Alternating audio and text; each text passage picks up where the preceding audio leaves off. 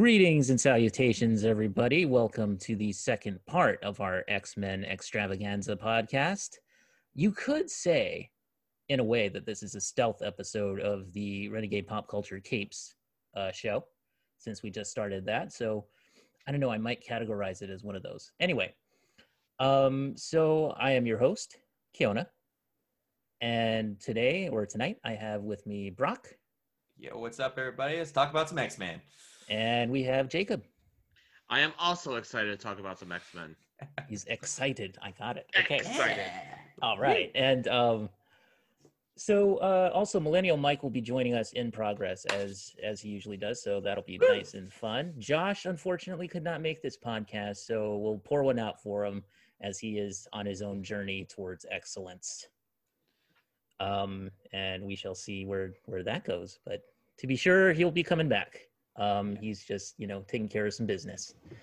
So last time, previously on X Men Extravaganza, uh, we had we discussed the trilogy of X Men films, the original trilogy, which is X Men X Two, X Men United, and X Men: The Last Stand. We also discussed the horror that was X Men Origins Wolverine, um, the nightmare fuel that are those claws in the bathroom, um, which he uses for a comedy sequence instead of slicing things up Mm. purposely. so He Um, is the, he is the X Men version of the scene with Harry and Dumb and Dumber. But in the bathroom. yeah. I was thinking about that scene to be honest um, the other day, and it just like I, it, it never fails to make me laugh. oh yeah. Um, and then of course we got on a better track with X Men First Class, and then I had a brain fart and uh, put Deadpool in that first uh, episode where it should have actually been in this episode. But maybe two Deadpool movies in one episode is uh, maybe asking too much from the universe. I don't know. It's So- alright. anyway, we really wanted to talk about Deadpool. So, um, be that as it may, we shall now start off this podcast discussing The Wolverine, which is the second Wolverine film, the first directed by James Mangold, and of course, Hugh Jackman stars in it. It is a loose adaptation of Chris Claremont and Frank Miller's um, seminal work in the Wolverine. I believe it was a mini series I think so. um, back in the day before he had his own series and before he was Patch in uh, Madripoor and all that stuff. So that's good stuff, man. If you guys ever want to read some good Wolverine stories, pick up the Chris Claremont um, Wolverine, like Volume One, which is the the post Japan storyline arc, because he actually wears an eye patch, and that's the reason why everybody calls him Patch. oh, okay. Nice. Um, and he goes around this like Southeast Asian country, which is like all run by like pirates and stuff, and there's gambling and and like assassins all over the place. It's pretty cool.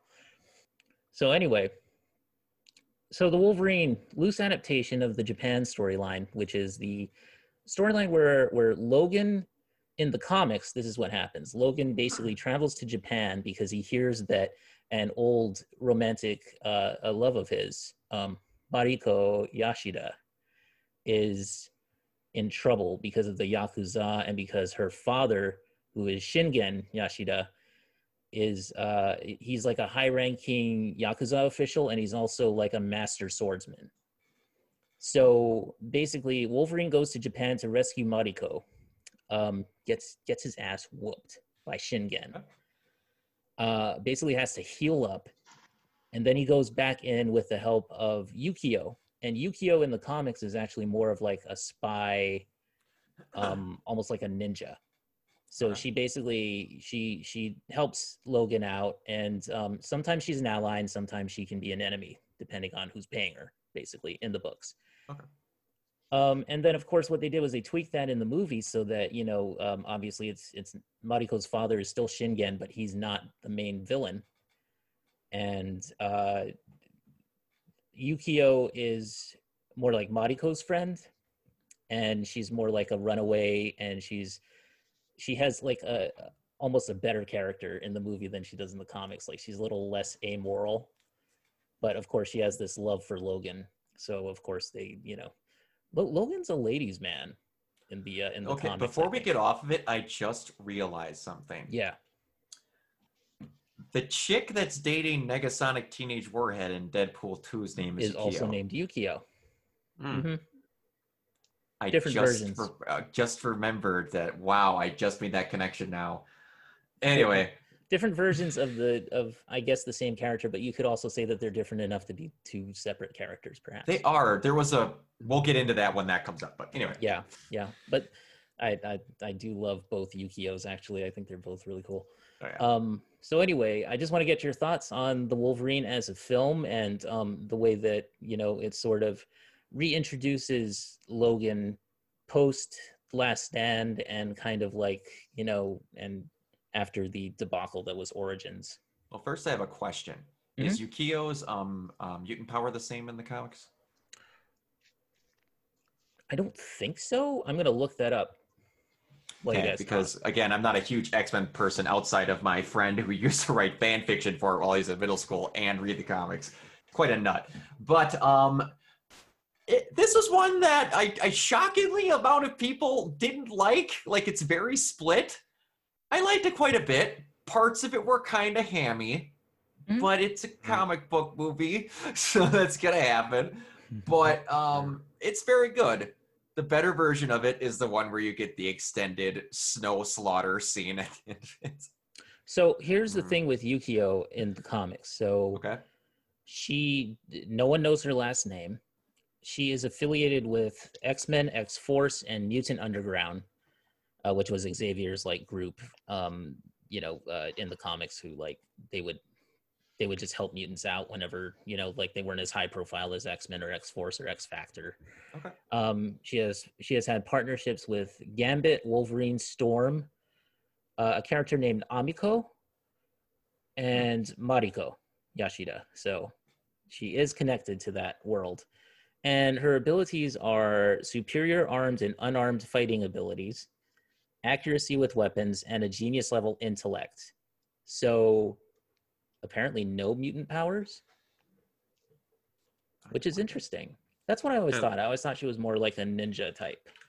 It's refreshing, actually. Yeah. And the Silver Samurai, as as uh, presented in the film, is is not comic book accurate.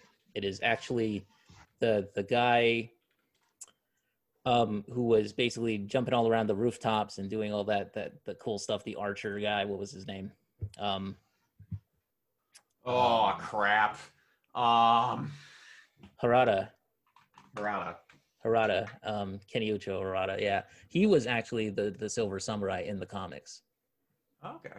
yeah so it was not the grandfather was something that they actually made up for the movie which is which is all right So the closest thing I just looked up to see X-Men character that can predict deaths. The closest thing I got was Irene Adler, Destiny. destiny yeah Yeah. Closest thing I got. mystique's uh mystique's girlfriend in the comics yeah Yeah, There we go. Yeah. But anyway, yeah, what I was saying before, I liked it. I like the stylization is really cool. I like it with Wolverine. We're just like we're gonna throw him with one of his love interests from the comics, and then it's just gonna go. Um, this was this is obviously worlds better than Origins. oh man yeah. Uh, yeah. Like, yeah, Damn it seriously. faint praise, dude. yeah, it's even with um, the hokey ending it's still like even with the the terrible last act it's still as you know like eons better than than origins was And, like even if the characters weren't like accurately portrayed obviously they had them more in here it felt like they had characters that fit roles versus when they made origins they're just like Yeah. weapon x chuck them in there and see what happens Oh man, So- I still think Weapon X should have been tragic. You know, this was just like no, it's just like no, he's a swashbuckling adventurer. I, I mean, come on, guys, seriously, make it more interesting than that. Jacob, what were your thoughts on the Wolverine? I thought it was okay. It was. Yeah. It was not. It was a cool to see a superhero movie take on a more samurai approach. Yeah. a More, I, I liked the action in it. I liked the train part. I liked uh, when they're at the funeral. I liked.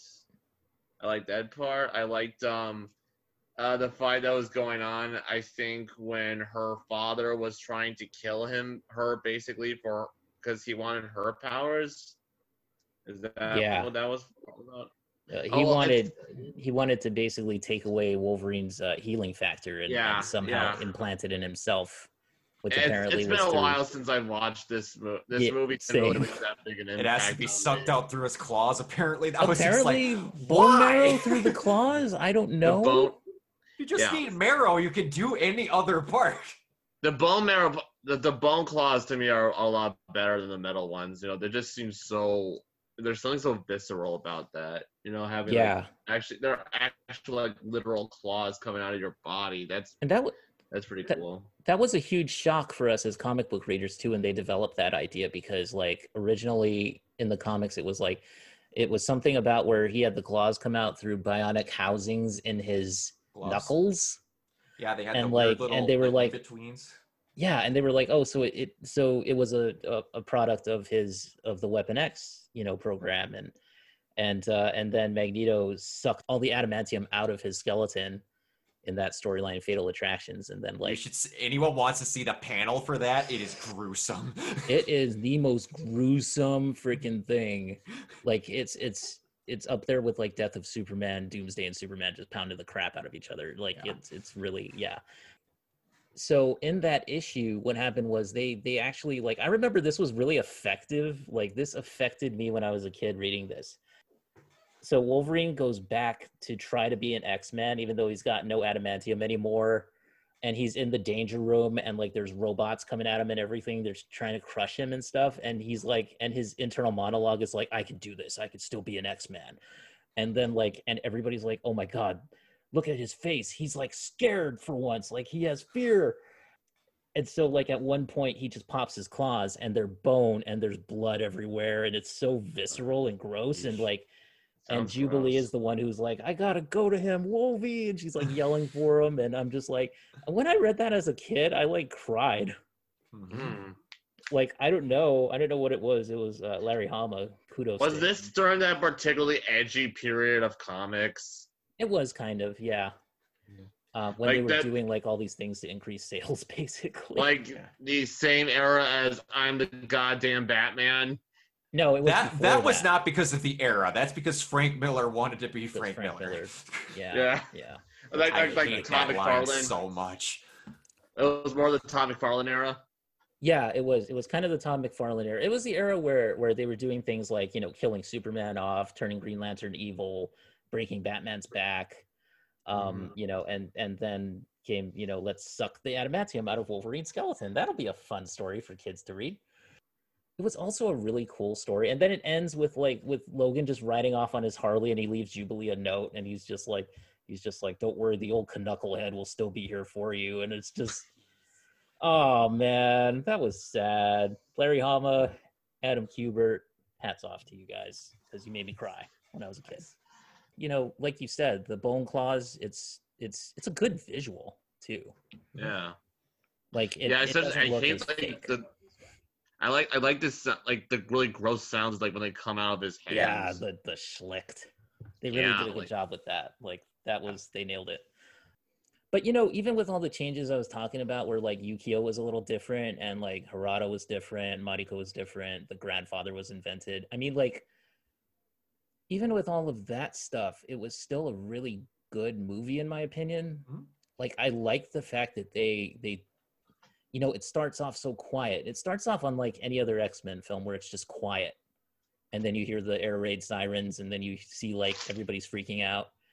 And it turns out that you're in Nagasaki and in Japan and I mean, I I'm Yeah, that was a cool opening. That was Yeah. cool. Yeah, yeah. I, I grew up in the time frame where where Japan was like the the sort of like the underground art culture leader, you know.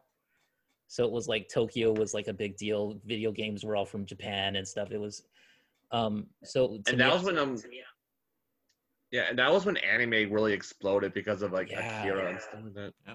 yeah, exactly. That's like the anime that I love personally, like all that cyberpunk stuff and all that like really high budget, like really artistic stuff.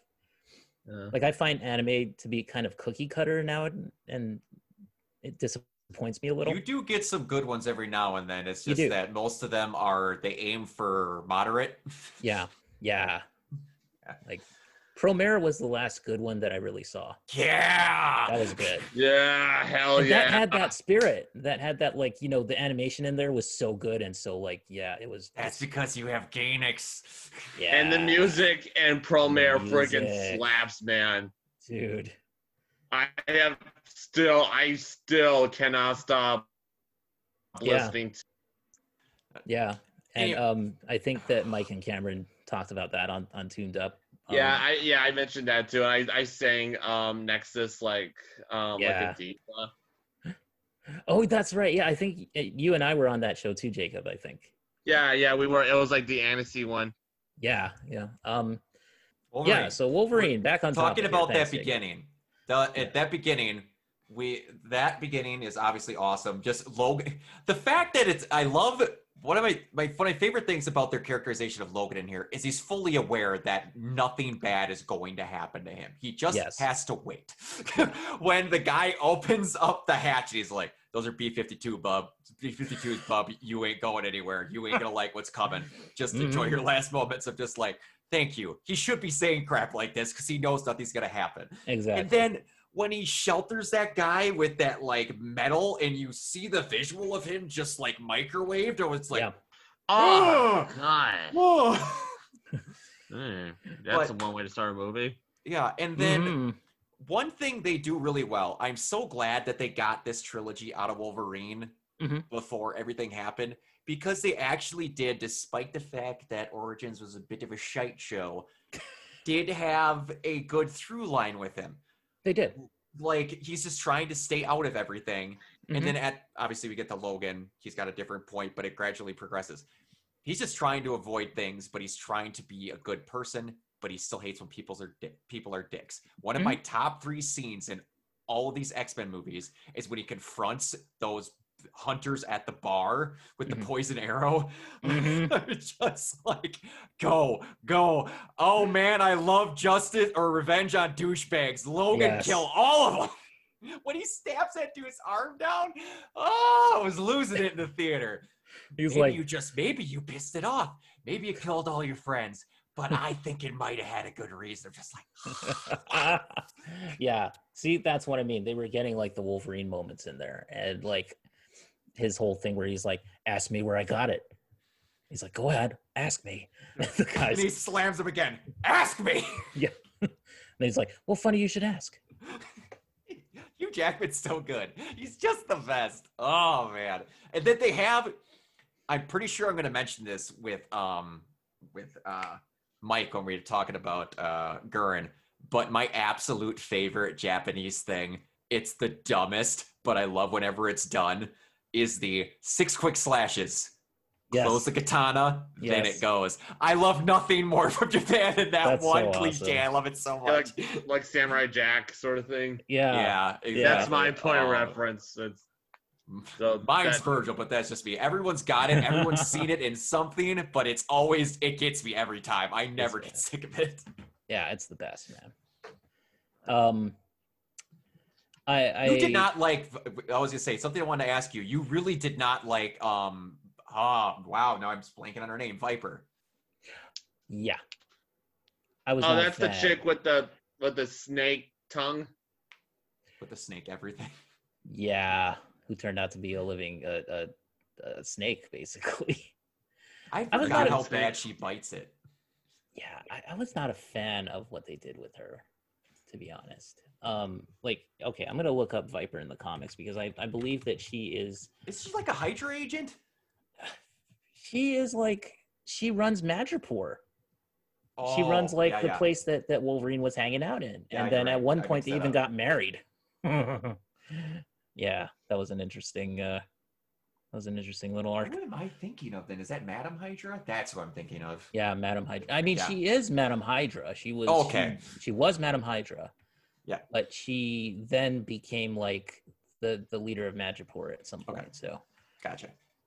see, she is like okay. So her her power is basically that she's immune to venom and toxins, to most forms of venom and toxins. So she's not even like you know she doesn't have like the forked tongue. Uh, you know, weird like my spittle is is literal venom, like I'm poison ivy or something.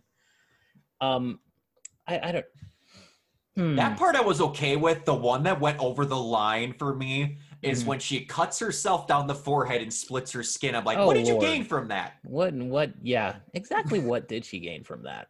Nothing. She gets a rope, tie, a cable tied around her neck, and she gets her head broken the most brutal got- way possible. She gained a skull cap yeah. from from costuming.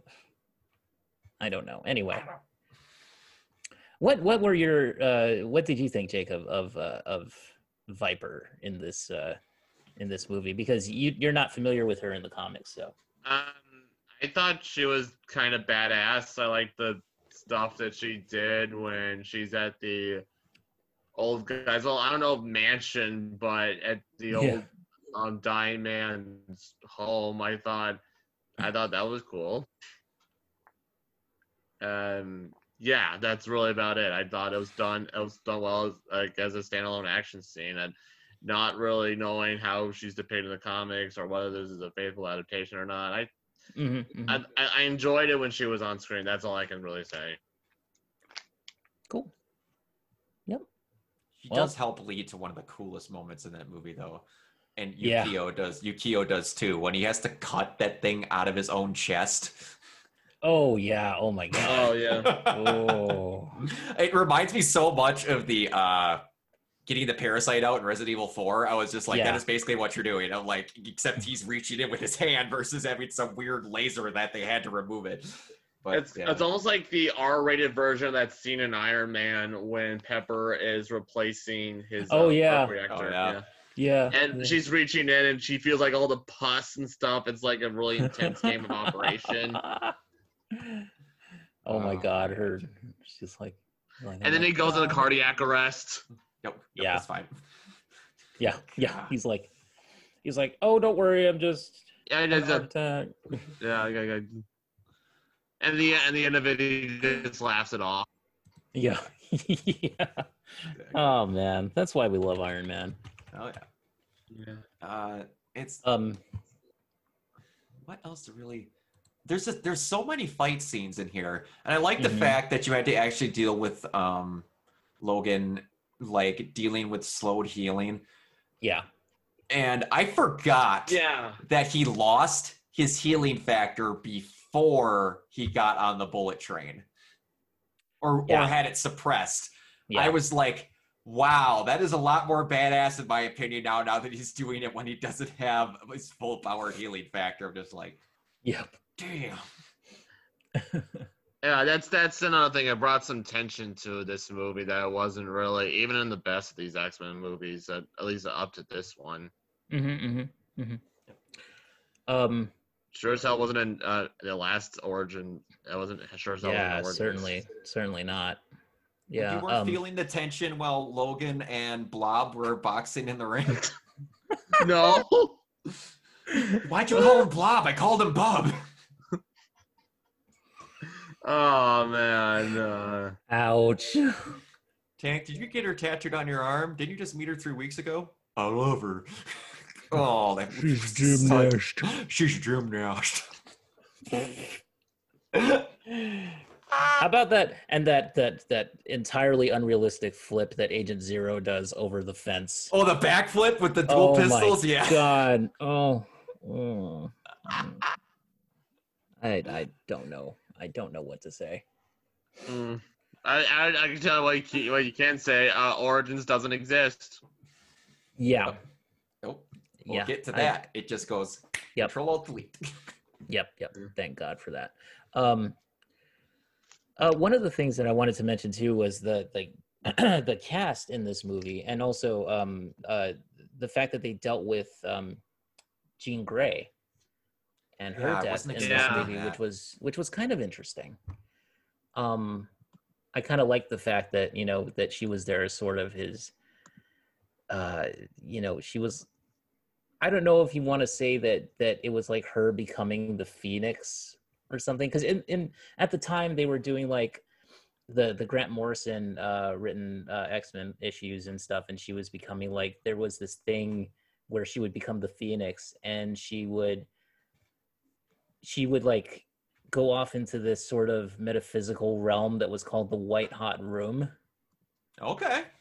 and like at the end of this movie she goes into a room that's all white or she goes like outside of his like his memories of her what have you and it's all just white and there's nothing there and i just thought like oh that kind of fits in a way I did not know that. but anyway yeah so i mean i guess you could say that yeah, that was probably just my head canon to be honest Well, uh, honestly, if they took something from a comic book and they're just like, what would make a fan think of something that's cool? They, Yeah. they do that all the time. That very well could be it, but they're never going to out They're in an interview mention that. Right, right. Uh, it seems to me that James Mangold was not really, you know, he he didn't seem interested in making it a one to one sort of adaptation. It seemed like he was more interested in how do we challenge Logan as a character and how we do that, you know, most effectively and most viscerally as we take away his healing factor. Um, which is, you know, that that's a good method. Um, I mean, since then they killed him in the comics, so you know, since Logan. Was that the one where they? They Correct me here. encased him. They encased him in adamantium, but is it in the next panel? He's in like the back of a truck. Um, no, because I think it ended with him as just the adamantium statue of him, basically, and he was like Okay, encased in it. And I don't, I don't know. Maybe they did. Because I don't swore think someone so. showed the page where all of a sudden they're driving away like, man, that's really sad. And it's either in the next comic or in the one after that. He's just Maybe it's in The Hunt for back of a Wolverine, I don't know. Wait, I don't know. Comics are dumb. Jean Grey's died a thousand times. It doesn't. She has, and she's come Yeah. back like a thousand and one times. So she's, um, Ah, but uh, I do want to talk to you guys about like you know one of the things that I really did enjoy about this movie was I loved the Japanese setting. I Me love that they go to a love hotel. Oh, that was cool. it That is. was funny. that was hilarious. Would you like the dungeon um or or what was it the mission to mars or the Yeah, nurse's office They had like a nurse's office, like a police station, I think. Yeah. oh and here comes millennial mike Oh, we're- Oh wow, he's in here real early. I wasn't ready when show there up. is There he is. All We're still waiting on audio. Yeah. How's it going, on Mike? There he is, buddy. What's up? Awesome. I'm back. I'm in. yay Oh, Now love it's a that party. That shirt is amazing oh my Yeah. god it's like it's like I got it from uh, Dan, uh, Dan and Kelly's uh, The Reasons I'm Broke podcast. They, they make this shirt. that is incredible i mean they should check out their their Patreon and their um and their their websites. Uh, it's pretty cool. I figured it was you know keeping in the theme today. And, and Dan said, "Hey, I want more snark on the next show." I said, "Okay, I'll wear your shirt." there you go there you go all right all right yeah So, so in uh, case anybody's wondering it just says like barvel Yeah, it, it's basically just a riff off of the Marvel Studios logo, but it's yeah which is cheap. great um Yeah, you know like i mean i i for one i am a i'm a marvel cinematic universe fan and even i love the snark man just more yeah. snark everywhere because you know we are not loyal to corporations we are loyal Right. to art well, it's like you know, Keon, you know Keon, shh. Do you want to piss off Disney? Shh. dude We're gonna lose that Disney check, man. Come I'm pretty on, sure what's I wrong with pissed you? off Sony. I'm pretty sure I pissed off Sony because they didn't select me for the PS5 uh, Dude, pre-order you need to thing, take like so- a Wait, like hold a, on. My uh, show money's coming in. I'll be right back.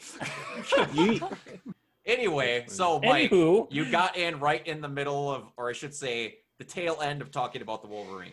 yeah, yeah, Yeah. So, so Mike, what are your opinions on um, the Wolverine, the Japan uh, storyline adaptation that they did? Right. Um, so I, I really, I really enjoyed it. I, I have, I've only seen it maybe one or two times. It's been, um, it's been a while since I've, watched it, so I really, you know, I, I probably need to watch Hmm. it again. But Mhm, I, I, mhm. I have only good memories of watching that show. I have only good, um, good feelings about the show, and uh, in general, I do, I do really like the kind of the fast, action-packed um, pace of the film. Um, I think that it really captured a lot of my favorite things about about you know his character. And the, Yes. the, the funny thing about it too is that um you know a lot of people felt like you know and we'll talk more about this later like logan was like the definitive version of wolverine because you know you got the berserker rage and you got like the more like you know mature kind of vibes that you that you can kind of get with a wolverine. No, not all wolverine stories are like that but that's kind of like what people have been wanting to see.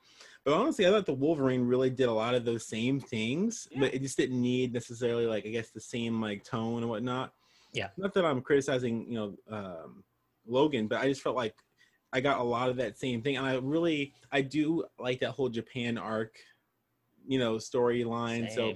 No, at the end with the whole Silver Samurai thing, a lot of people criticize that. I didn't. Mhm. I don't remember. I don't remember that vividly enough to to say I can criticize it fairly. Um, all I know is that I I enjoyed that too. It, you know, it was a cool fight, and you know, I thought it was interesting how like you know he was losing his healing, and um, you know, kind of it kind of upped the stakes a little bit. So Oh, one of one of the questions I wanted to ask everybody here is that have you so you guys I take it have seen the theatrical version, but have you also seen like the the director's cut sort of I version? have I heard there was that. I heard there was one of those. Yeah, I've watched it no. once. Is the, the director's cut is the one that has the extended fight scene and like the lead up to the final tower and a couple yes, other things? in like the village, yeah. yeah, where yeah, where it's Yukio awesome. commandeers a, uh, a, a basically a snowplow.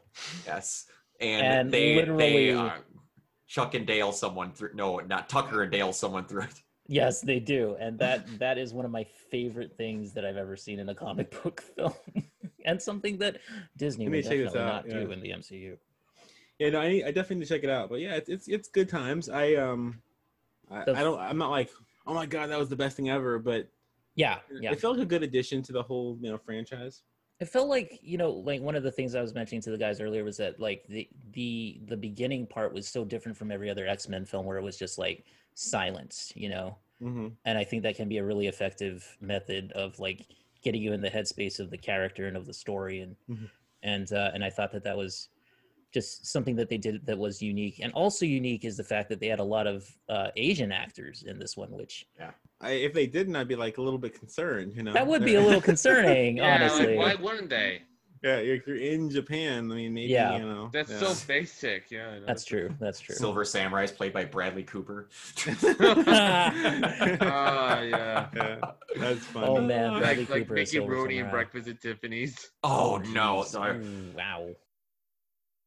Do you remember the scene where where Shingen is uh is meeting his his father, right? You know, the the um, Mariko's grandfather, and the grandfather's like dying on on the bed, and he's like, you know, Shingen goes to him and he's like. He's like, I've tried to be a good son to you and all this stuff. And then there's like that one scene where he says, where he says, "No, we can't bring in anyone foreign to run this company." And then like Shingen just gives this laugh that is so bitter and so like you know he just there's no humor to it. It's just this laugh, and I just was like, "Oh my god, that is that that I, I love that moment for some reason." Love Did you acting. recently watch this movie? I did. Okay. Did, Um, like, like, did you watch the movies like ago. in anticipation for the? Yeah, yeah. about it? I Okay. try to. I try to. I Yeah. mean, just so that it's fresh. But like, but I mean, I remember this movie. I love. I probably movie. should have watched it again just for this podcast because it's on Disney Plus. It's on Disney Plus. Hmm, Yeah. interesting. Yeah, they- they brought some of the X Men movies, to, like Days of Future Past on there. So Oh yeah. Yeah. And with it is the PG 13 F bomb. That's on Disney Plus. yay, Hey, we're moving mean- up in the world very Yeah. slowly. yeah. Congratulations, you've acknowledged that adults exist. Anyway, um, uh, yeah. So, so you know, I gotta give it up for for those guys like Will Yun Lee and and Rila Fukushima and Hiroyuki Sanada and Tao Okamoto, who was Mariko. Quite a talented bunch. So it was good to see them in this movie, and I just I I think overall I do kind of love this movie, even with you know even with the a little hokiness in it, which is fine. Doesn't really bother me all that much, but um, but Yeah, I I love the Nagasaki portion. I think that uh, so. First Class also had some of that in there too. it did have that. Yeah, Yeah. yeah, and I You love know. that movie too. So yeah, it just you know it's um, I don't know. It's it's got um, you know what I, what I like about the hokiness is that it also has a certain like level of adult edge to it. exactly. So it's got this interesting kind of vibe going on. It's not just like yeah, it, it, it just feels like unique.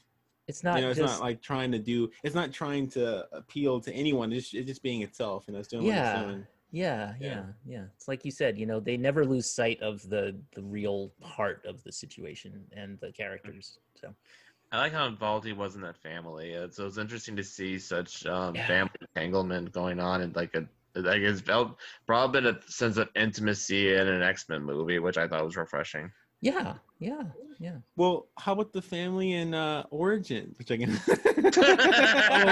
Oh, Uh, yeah. We have brought up Origins like three times already. That but is the- four times too many. There- there- there's like also there's also bag. there's a family in Logan too. When it, Logan always finds a family. Yeah, that, that was good. We'll we'll It talk does, about that it when we always get to it. Yeah. Yeah. All right, guys. The best so- part about the it- though. It finally, we had a movie that acknowledged, and I want to say somehow in the X Men version of continuity, paid off the end credits scene of X3. Yeah, yeah, Kind of, because least Xavier was Oh he's yeah, like, when when he "Aren't comes you back. dead?" yeah. What? I can't remember least, exactly what he says, but Hmm. at least he said it, and then Xavier just brushed it off and was like, was like, Yeah. well, you know, well, whatever, Logan. the Um, producers thought this scene would be really cool. Keep talking. right. they paid me more money, so I'm back. Anyway, um, so okay, should we move on now to Days of Future Past? Yes, I think so. We've talked about this too much. Absolutely. All right. Yeah. So I can tell this is a favorite of our panel here. So Yeah. um, Yeah. Jacob, why don't we start with you and just and have you lead us off here? I think Days of Future Past is fantastic. You know, I, I think that this is what what I kind of look for in an X Men movie. I think it's just great action. It's just a really interesting uh, premise, and the way the plot unfolds is really it keeps you on the edge of your seat. You know, I like the politics it gets into. I liked seeing uh, X Men play out in a '70s um, setting. I like the stakes. I like you know this this felt like a proper X-Men movie to me. I think the first really good, pure, just great X-Men movie. I think it's it's possibly my favorite in the main series, if not my favorite in the entire franchise. All right. I, I would say this film does embody uh, most of the things that I wouldn't say it's like the the first proper X Men movie because I think you know I mean look at the comics. There's a lot of different kinds of X Men stories you can tell. Hmm. So I'm not I know, gonna but say- this felt like the one that really uh, ran with the I the concept of the X-Men. I think. With them Mhm. time traveling and all that. And I Mhm, thought, and and like having the old um, X Men clash with like the the the newer, the more recent versions of themselves. Right. Well, I I guess maybe what I can uh, do to like kind of piggyback on that thought is um, I think that this story embodies the most fantastical elements of X-Men. Like it like Yeah. I won't say it's the most X-Men thing. I won't I won't say that because like I said, X-Men encompasses all kinds of different stories. Um, you know, more personal dramas, um, you know, more fantastical cosmic stuff too. Um, I think whenever anyone watches a comic book movie, they they typically view the most fantastical version as the most comic book movie, and I I personally disagree with that because I think it really um, I think it really downplays the flexibility of comics. Comics can be so they can be mature and dramatic and grounded. They can be they can be you know cosmic and crazy and loony and colorful. They can be everything in between. So I don't think the the most colorful, most time traveling, most science fictiony, most crazy, wild, wacky idea is the most of the most Hulk Well, thing, the most Spider-Man thing, the most my- X-Men thing. My I'm just go ahead. I know, just keep in mind is that I'm approaching this and from the perspective of a non X Men fan. You know, I'm just you know I'm just saying that Well, I can tell. what I personally look. This is just what this is just what I personally look for in an X no, I'm movie. just I'm just flowing with you, man. I'm just flowing. No, yeah, I mean, hey, that, that's cool. I it, the thing at the end of the day, it's an awesome movie. Like It I would is. l- I, we can agree on that at least. I would love this Yeah. to to represent. Uh, You know, X. If if I had to choose a movie to represent what X Men is, which I I hate bottling any franchise up like that. If you know me with any kind of character, I like or franchise, I like to I like to accept it in its in its multitudes. But you know, if I had to choose one, this is you know it's the best movie in my opinion out of all the fran uh, the movies in the franchise. That's so, what yeah, I was I kind of getting at. I Interesting. think. I have more to say, but I, want- everyone else to talk too. Interesting. Well, you know, you brought up a good point there because it's like even in the comics, like X Men, you know, they've had X Men issues where they basically do nothing. Um, and you know, there's no like, there's no villain to fight. Um, you know, it's just the recovery issue where it's just like an aftermath kind of issue. I remember when Onslaught came out and they did that whole like Onslaught versus the Marvel Universe thing, and uh, what happened with that was you know all the other heroes basically got uh, got sort of rebooted Mhm. and the x-men and spider-man were the only ones who kind of remembered the marvel universe as it was beforehand before onslaught and and then the next issue of uncanny x-men was just them basically around the house it was just them like and i love that issue i love it um and it's you know first of all it's joe madureira art so it's like right. you know joe joe mad basically just drawing like like a, a, a bunch of babes like jean grey just hanging out in the kitchen you know what i mean like that that was I mean, that's what she Keanu was likes doing. that. that's what she was doing in the issue sorry i don't mean Where they she belong. belonged there i don't Man, mean that whenever I hear that, all I think about is those old weird Marvel like swimsuit issue. No, it wasn't that. that. they did. it wasn't that it was literally just her No, I know. That's what it makes me think of. I know it's They not did that. This is what it makes Marvel me think of. swimsuit issues. Yeah they used to have those He's like, Yeah. what? But, um. But you know, I mean, like, no, she was cooking a meal for them because they're No, like yeah. a family. Come on, you know, like. No, oh, whenever I hear the word like comic book babes, that's what I think of it. That's what that word. I get what you're saying. I She get it was- she completely. was That's, that's babe, possible- I'm just Oh, saying, she is. she was- I'm not disagreeing with you at all. Trust me. and, I'm like, not disagreeing nothing. with you at all. Trust She- me. She she is like basically in like a yeah. I mean, come on now, you know, it wasn't revealing I or got him all anything. flustered. Uh, come on, I mean, come on, man, come on. Or at least they know like what their audience wants. They know who their audience who It tends to wasn't read these kind of revealing, things and they? She cater was to just, that. She was just cooking a meal for her friends. That's all she was doing. Okay. Anyway, and her husband. That's a like- great. That's a great alibi. I wonder if I should edit this out. No, we'll keep it in. Um, it's just too funny. Uh, so okay. Anyway, um, but you know, it was a down. It was a downtime issue, is what I'm Yeah. saying. So Sure. And and the thing is, I think that's um, a really great explanation of this franchise. I don't think that Days of Future Past would actually have worked as well if Mhm. it wasn't surrounded. And not that it doesn't work great on its own, it does. But I mean, just in the general zeitgeist, so the general, general people's ideas of this um, of this movie, it's always considered like the best movie in the franchise. Like that that's the issue with I think most comic book movies in general is that like it's always the best or worst thing ever in comparison to everything else, but it doesn't ever get to like shine on its own. Yeah. So it's like if this movie is really good, like, oh my god, like this movie is so good. But it's like, Mhm. yeah, but are you comparing it against other comic book movies or just or other movies in its franchise? Or are you comparing against all movies? You know, like what do you what is your your um your perspective when it comes to this?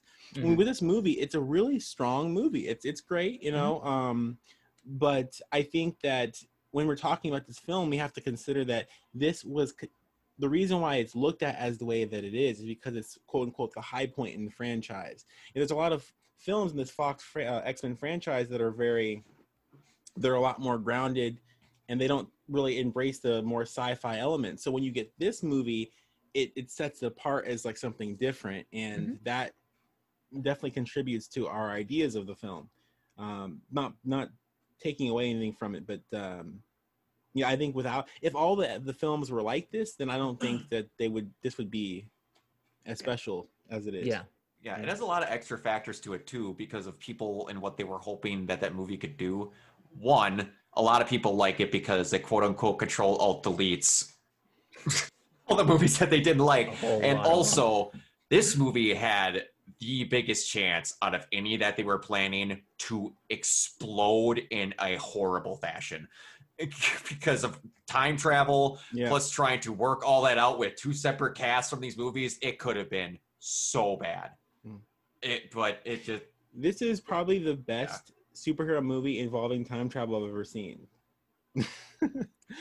Um, as i sit and think here Oh yeah, yeah, Uh, well, that that, that, that was a loaded statement. One, be- I Is was it alluding than to Time that. Cop? I know that wasn't a comic book movie. Two, but- I haven't seen Endgame. I'm just fooling around. with I know. I, I mentioned that. well i'm trying to think of ones other than that like There's deadpool nothing. 2 has a little bit of it but like I was that's just, not a I big deal. I was deal just trolling, basically. I was just trolling. no i'm trying i'm honestly trying to think of other ones that have it to compare it to Well, I mean, Heroes. the Snyder Cut's gonna have a full-on time travel story in there. Technically, true. there was a little bit in BVS, but it's not. I wouldn't consider that like a time travel thing. Hmm. Um, Yeah, But- I'm t- splitting hairs here.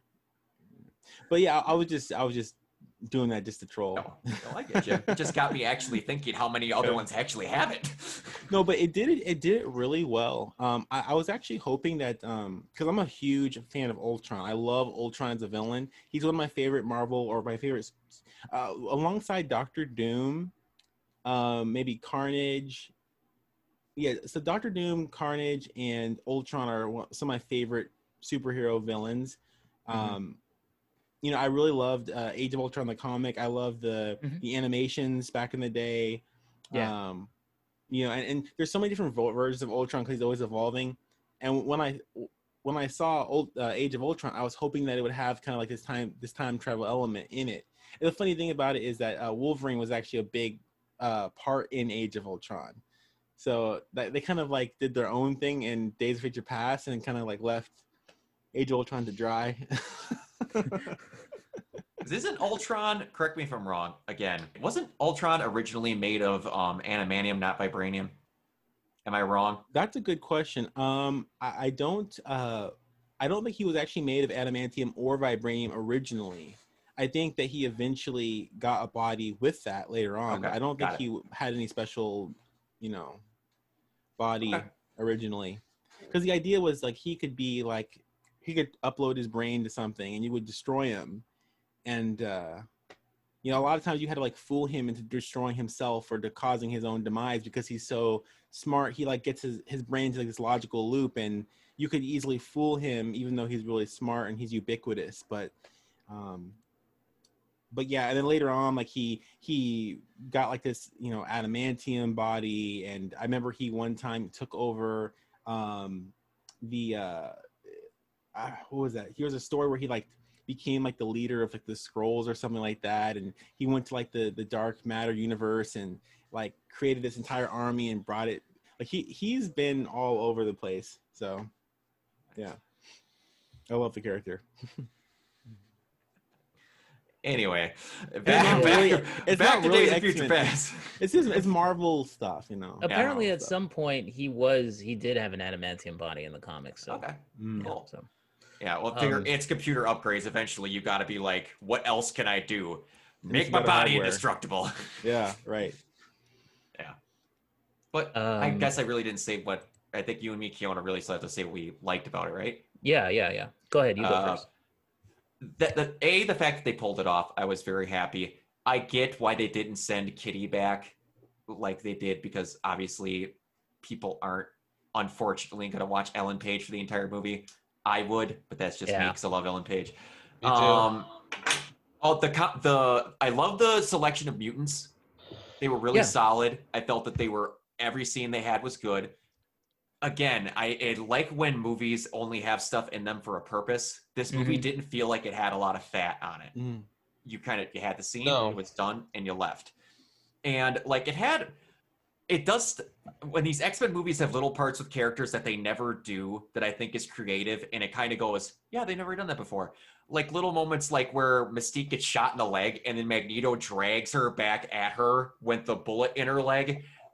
There's just little stuff like Yeah. that where I'm like, do cool stuff like that more often. That's not a big thing, but it's Yeah. awesome. yeah And we'll get to it, but it's like, historical revisionism too i'm a big fan of yeah, of definitely. historical revisionism in the x-men movies um it's amazing Yeah. um My favorite part of this movie is the end credit, but we'll get to that later. Kiana, go ahead. um, for me, uh, I think one of the things that I really did enjoy was the uh, the meetup between young Xavier and and you know like James McAvoy and Patrick Stewart. Oh yeah, that's the most iconic scene I think. yeah when they're That facing is- off that was yeah. pow- and the and the the the dialogue there the cinematography the lights with the stained glass in the background The it was stained glass is amazing, man. I, Even the setup, set. even the setup talk with Logan to get him there. Find Yes. yourself, look for me. It's so It's good. such it's such a surreal idea of a scene too, talking to your future self. Mm. I would do Uh, that. And then there's like, like they're two complete like you're two completely different people having a conversation, yet they're actually the same person. That's just that's a real head trip. Mhm. I would actually talk to my past self, honestly, and I would just be, I would just tell him like, "Don't be such a loner." that's but that, anyway. that's Steins Gate level uh time travel yeah. where it's like Yeah. you're not actually time traveling you're just simply re- relaying information back to your previous self, which is Yeah. my ideal theory of time travel. It makes the most amount of sense That's Yep. like to me. and and that the way that they you know the way that McAvoy and Stewart just have that moment where They're- they're just like Charles. He's like Yeah, they're so great. "Charles." Their acting is they're so Oh. good. They're No one so says the word Charles better than Ian McKellen. Charles. Charles. Oh man, and um, uh, did you guys see the Rogue Cut? Did I any have of you have not. a chance to? I, I I have haven't. not. No, I haven't. I didn't even know there was a Rogue Cut. There is, uh, yeah, and she comes back, and her big moment with Logan is basically them saying hi to each other. Don't they like break her out of one of the mutant like detention facilities? They, do you guys want to know for real? Yeah, go Uh, ahead. the I, spoiler sure. Oh, that was Okay. an awesome scene. That when they break um, Magneto out of the Pentagon.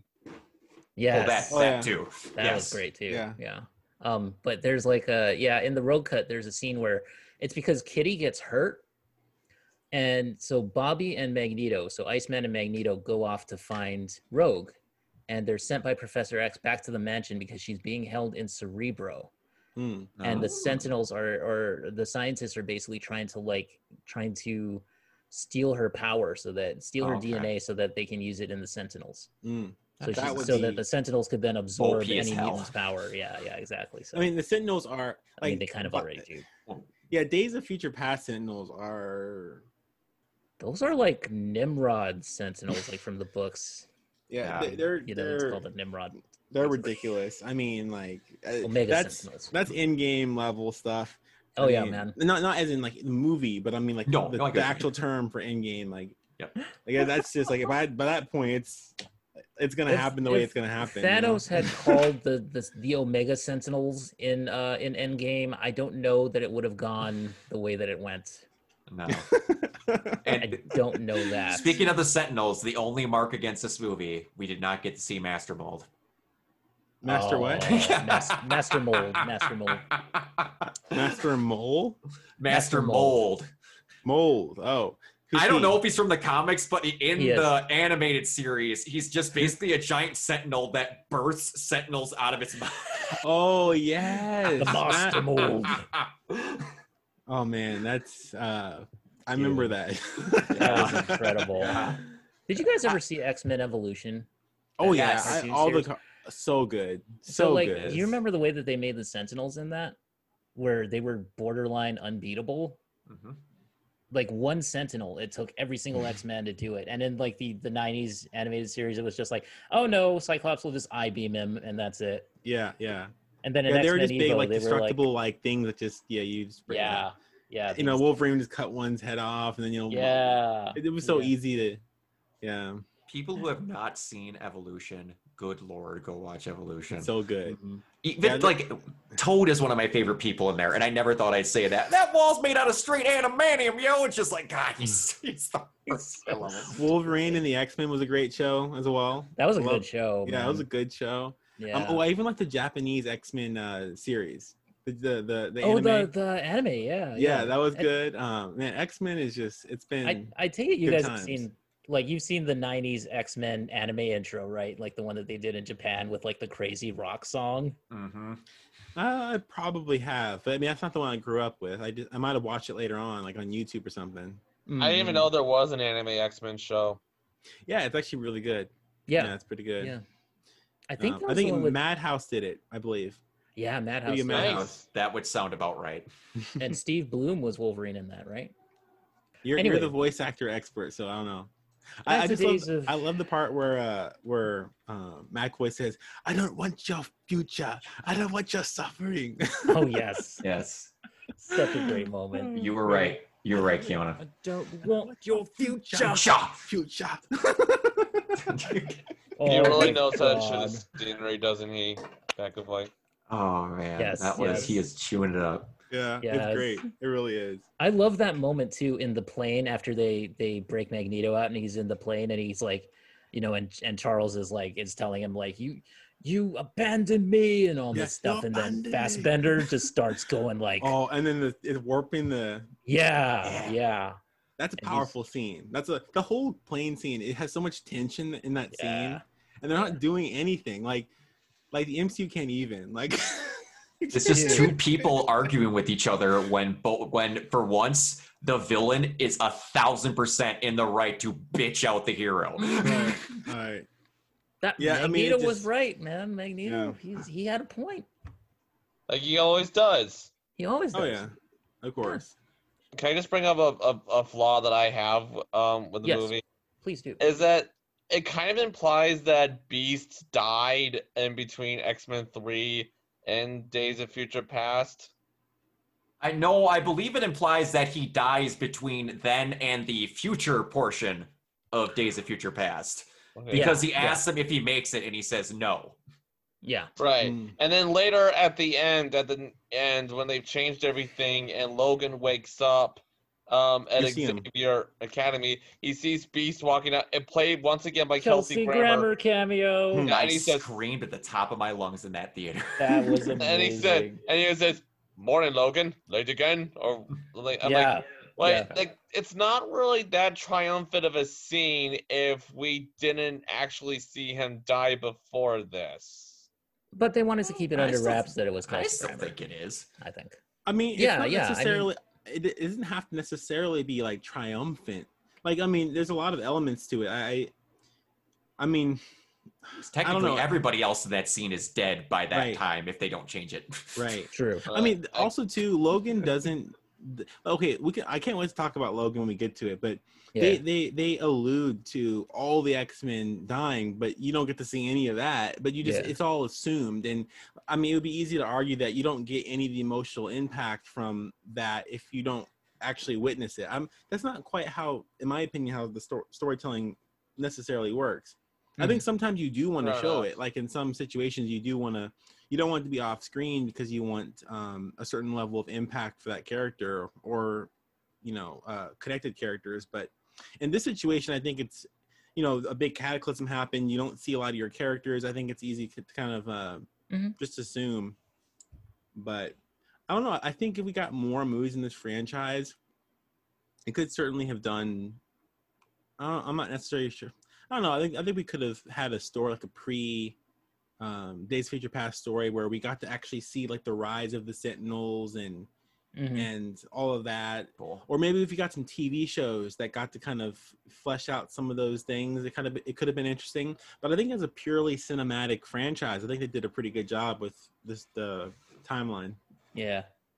Well, I mean, uh, No, I get what you're saying. I two- what you're saying. Yeah, yeah, yeah. We've yeah. ne- we did not bring up Dinklage this entire time either. Oh, uh, I Peter was going Dinklage. to. Yeah, he's in this. he did great. Yeah.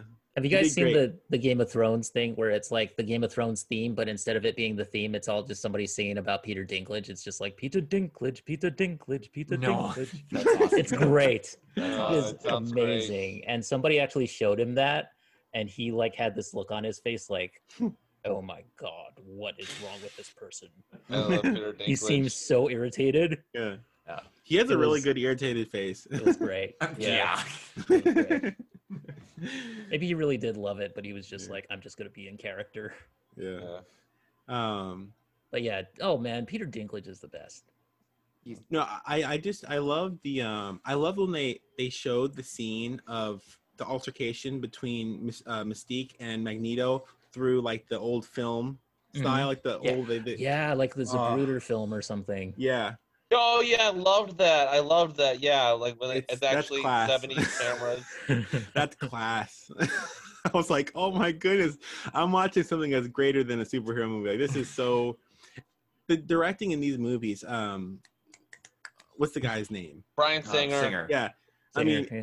yeah, we we don't- we we haven't brought him up like at all. Although he's pretty much the entire franchise, but I mean, the guy the guy knows how to direct. I mean, he's made some bomb. He's made some stinkers, but yeah, I mean, for these movies, he was, I, I think, like he did a really good job um, Yeah. directing and uh, you know just kind of shepherding the franchise in a way. Um, I just wish he was a better person. There's always going to be, and we're never going to be able to, everyone, we're never going to be able to talk about every single scene in these movies, especially considering how many there are. Yeah, So yeah. if we miss something, it's not because we thought it was bad. It's just that we're not thinking of it at the time. like the Quicksilver scene, that's one thing. Yeah, exactly. Yeah, Like, was- and they make the allusions to him being his dad, but he never fully. He's like, It's his again, dad. Yeah, they they Um, make it clear, but like, yeah. yeah, I'm gonna hold the back of your head so you don't get whiplash. What?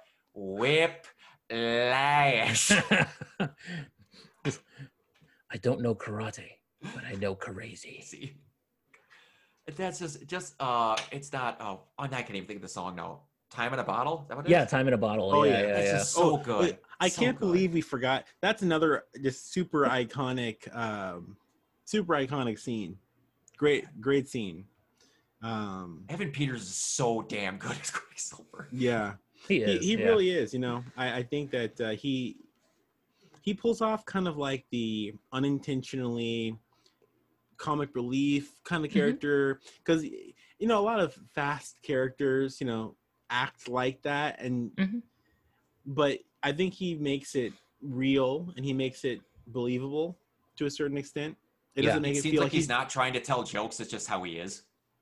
Yeah. right like he is kind of he's just funny because he is the way he is it's not like he's you know i don't it doesn't feel very forced it, it feels like It's not like, wait, the script has required me to say this line that is hilarious to the writer. also you know like like a, what i'm saying like okay he's a fast character so he's not like he doesn't necessarily fit the perfect mold for every other fast quippy oh Mhm. you know kind of like you know um, Speed is their personality type of thing. speed is my personality kind of thing like oh I, i'm my thoughts are racing you know my mouth is running a, a thousand times a minute um I, I i i don't have a control over what i say because it comes out quicker than i can think about it Okay. Mhm, mhm. like I that kind of saying. thing like it, it is you know How does he compare to um, Aaron Taylor Johnson?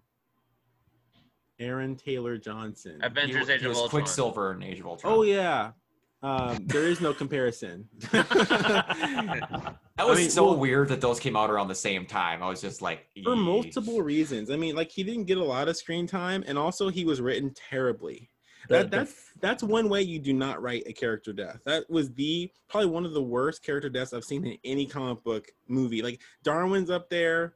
Mhm. Uh, Yeah, Ave- oof. Avenger, Age of Ultron's Quicksilver is is up there as well. It was weird. It just felt like he just got short shrift in that whole entire movie too. Like they they were not interested in giving us a really good version of Quicksilver, in my opinion. Yeah. It's like you It wasn't Aaron really Taylor well Johnson. thought out. Like the whole like uh I bet you didn't see that coming. Just felt like it felt like they they worked backwards from Mhm. when he gets killed. Like okay, he needs to say this when he gets killed. So let's just like throw it in a few different spots. We need to it- have a Oh, see, reference. it's, yeah, It's parallels. It's like, oh my god, this is cringe.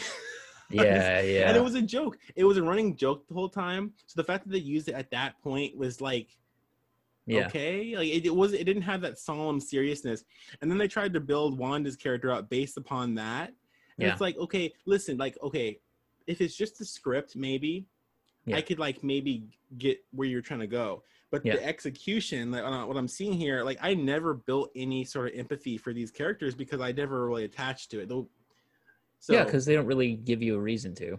I wasn't really emotionally invested, and that carried forward all the way till now. And now they have one division or whatever, and I couldn't give a crap. I mean, I'll watch it just because And it's. you know, another weird thing, uh, Aaron Taylor Johnson and Elizabeth Olsen, they play brother and sister in Age of Ultron, and in Godzilla, the 2014 movie, they play husband and wife. Hmm, Yeah. I remember that. Yeah, That's- Yeah. That's different role though. That's I yeah, get I, know that's I, I just that's a weird coincidence. yeah, I know. Yeah, it's it's a Hmm. strange thing. Yeah, yeah, Yeah. I don't know. I guess that It- would be. it's funny. Yeah. I just watched. Um, I watched. uh it's Here, it's called The Devil All the Time on Netflix. Yeah, yeah, yeah. With yeah, Tom and has Holland. Yeah. Tom Holland, and it has what's the guy's name who does the Winter Soldier? Uh, Bucky. Sebastian I was about to say Bucky Barnes. Good lord. Uh, Sebastian Stan. The yes, guy. Sebastian Stan. Yep. yeah, Jacob got it. they they play uh two uh, pivotal roles in that movie. Mhm. you know it, it's just kind of funny as you watch it and you see how it turns out in that movie won't spoil it um it's interesting just to kind of know oh yeah that's th- those are two characters who had basically a kind of a, a scene in in uh, civil war you know Yeah. So, uh, we're getting all over the place with this but i mean it's all marvel stuff and i do legitimately love marvel characters i'm a huge marvel Yeah, fan yeah, Yeah. yeah. so, so i like to talk about you know But my, my favorite iterations of, of you know so and so but At least like the the thing that I felt was wasted though is that it was Aaron Taylor Johnson who is a really good actor and Yes. like and he was playing you know Quicksilver in Age of Ultron and they just kind of wasted him. Mhm. Like it just it it felt like a missed opportunity. Um, but anyway, getting back to Days of Future Past because we do have to move on at some point. Um, I do want to say that I remember like uh, at one of the Comic Cons when they introduced the cast. You know, remember when we had Comic Cons? Remember when we had like great. Hall H and conventions and like big Oh, panels and stuff. Good lord. Yeah. Anyway, um, so the actor who plays Bishop, which, which by the way, I, I, you know, they didn't quite get his power set right, but I still love Bishop in this movie. Yep. Um, and uh, the actor is a, a guy named Omar. I'm guessing it, it looks like Omar Sy, but I'm guessing it's Omar C is his Okay. name. Um, and he got up on stage, and he was he was born uh, in in France, and um, he got up on stage and he was like he was like uh, he said something to the audience about well you know no one's no one's ever seen me before and i was nervous and i'm not sure people will like me in this movie and everybody gave him like a huge round of applause when he said that because everybody was just like Aw. yeah because you know they had seen the trailer and everything he looked he was awesome like he Yeah. had the look and everything Yeah. from like the, the bishop character in the comics and stuff so Speaking i thought of those Comic good. Cons, the one of the best moments of the X Men at those Comic Cons is that Channing when Channing Tatum was up there when he got accepted as Gambit. Remember that, folks? Yeah. Um, and everyone else see is like waving to the crowd, and Channing Tatum walks off stage to help Stan Lee down the stairs. I was just like, That's oh. awesome, man. that's awesome yeah oh Yeah. man. comic con always been. had those cool little moments like Yeah. yeah just i, I miss it Comic the Con trailers are always just mind blowing. I love Comic Con trailers so much. They're they're Same here. fantastic. Um, like the I, I, it- it brings me back to the um. What's it, once again? It's a I mean, we get on these tangents, but we do we do the, We the- just It's do okay, it. though. We have capes, so we could do some free for alls at random now. yeah exactly Yeah. this is the the BVS uh, Comic Con trailer. I al- also the the Suicide Squad Comic Con trailer. So I remember when like Harry Lennix got up there and he read from Dark Knight Returns. Yep. He read that passage. Oh, that was cool. That was Yeah. the best. That, was- that was the guy who played the um the general in Man of Steel, right? yeah, Yeah, I yeah. remember. Yeah, that video clip of the audience just going ape shit when the bat symbol showed up behind the Superman. All he did was read a passage, and they showed a logo, and that place imploded. Right. Oh yeah, when you saw the Batman or the, was it the Superman logo and the Batman logo came behind it, I was like, Yeah. oh my Ooh. god. Yeah. like, what's happening? And when we saw the trailer and you see like Batman like on the the side and you see like the lightning and then like the the beam comes and he like spins out of the way, I was like, Yeah. Like, what- You what's that was such a. And I think they showed the scene moment. where the Batmobile bounces off of Superman and he doesn't Oh even flinch. my It was like, Yeah, I Oh. lost it. I mean, like that whole it was just oh man. Those are the Guys, can we Those please are- move on, please? yes, we can, we can. Sorry. yeah, we can. Yeah, Um, go. Yeah, I'm good. we can, we can. So, uh, yeah. So, Days of Future Past definitely one of the best uh, X Men movies ever. So, I concur. Um, Mm, yes, for sure. so moving on from that, now we have uh, a, a rather different um, Received. received thank you a differently received x-men film thank you uh, which is right x-men reasons. apocalypse um Ugh. jacob what did you think I'm sorry. You go go, go ahead. Go, I no didn't no no remember. go for it man go for it I remember you having some strong opinions about this in the chat, buddy. yeah, yeah. Um, this was freaking boring, man. I I did not like nothing in this movie had any impact on me whatsoever. Um, the villain is just like it's basically the villain's basically just Ultron without any charisma. Any scene that really should resonate with that really should have had an impact on me just didn't. Um, like I'm really struggling to think what relevant thing happens in this movie in the grand scheme of the X-Men. This movie was just nothing. This this movie just it left me cold. Okay, I just gotta be honest, it really left me cold. And I know I'm breaking your heart right now, Kiona, by saying this. that's okay man i no i mean i totally understand why some people would be frustrated with this movie i personally kind of enjoyed the crap out of it. Yeah, me too. I'm, I really I'm like with you. a I'm with you on that. Yeah. But I get what Jacob is saying because one, Totally. what- I, I get one problem that these X Men movies have for me, and like I still do like this movie, but they had this weird habit of every time they would do ending, soft reboot of what happened in the last movie, Hmm. and we're just gonna move forward. Uh, It was so weird. Every one of them was just kind of like, don't. E- yeah, that last movie happened. We're not gonna talk about it a whole lot though. oh, Uh, um, yeah. So, Yeah. so, Just so wait, Brock. I want to bring up. I want to bring up something real quick that you that you brought up. Didn't you say that that um was it the Wolverine or was it Days of Future Past that had your favorite post credit scene? Because was it the En Sabah Nur scene? Like Yeah, where no, no, it was it was the uh the favorite end credit scene. Favorite cool end credit scene because my favorite just end credit scene was the uh, Ferris Bueller's Day Off rip off from Deadpool. yeah, 1. yeah, yeah. From But my yeah. favorite one where I just lost my shit was the X Men Days of Future Past, where or no, it would have been technically it would have been Wolverine because it sets Oh, up okay. this. 'Cause it It, makes up Days of Future absolutely no gotcha. sense, but it was cool. My friend who was sitting next to me, who is the biggest apocalypse merc on the planet, was he? He just saw Egypt. He's like, "It's whatever. They're not doing apocalypse." And then he started chanting, and all of a sudden, I saw like, I s- the Dude, that- closest thing to an out of body experience in real life. My friend was no longer there. He didn't speak for a solid thirty seconds, Wow. and Yeah. then like Yeah. the movie did not get good um press leading up to it unfortunately No. and to Especially me with the whole. At that point, people were Yeah. really getting like. I guess they didn't want Jennifer Lawrence, which I. apparently. I- so I think that there might there might be some truth to maybe some of the feelings that she had about the franchise, but I never like Mm. projected that on her performance. I always thought her performance was was solid. You know, um, I also thought that you know people's opinions and views of Jennifer Lawrence in general around that period of time were changing. So I'm Mhm. not necessarily sure it was necessarily all based upon these movies. Yeah. I just people people kind of got tired. Like people really really liked her because of her kind of like down to earth, you know, quirky kind of you know vibe. And then I think it hit reached a boiling point, and then people kind of just they kind of just flipped. Like uh, you know all the the It all seemed the, um, fake after a while. I think.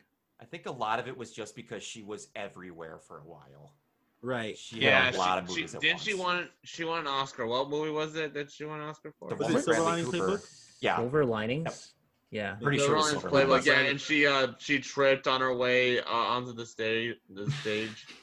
yeah I mean, that Yeah. can happen though. Yeah. and it's like yeah they had the stuff with jennifer they uh the stuff with bryan came came about after apocalypse was done right or was it right before it came out into theaters? Because i thought it was after it was done filming and being I edited. think it was during or or after because like um because apparently they said that that Simon Kinberg had taken over directing at some point like Bryan Singer was not showing up to set or something and then Simon Kinberg started to kind of take over. Gotcha. There was that. And then the one that pissed me off because people were just looking for a reason to bitch.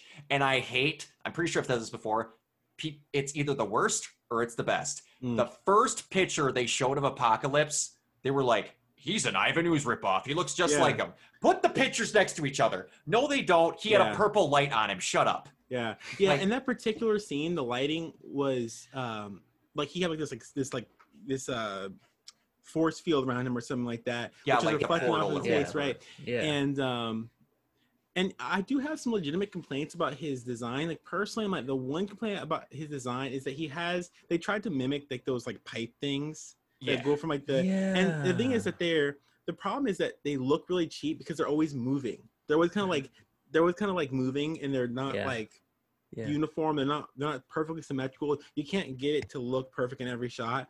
So I always felt that that was kind of something that looked a little bit, you know, cheap to me. And I think I felt if they got rid of that, it would make it a lot better.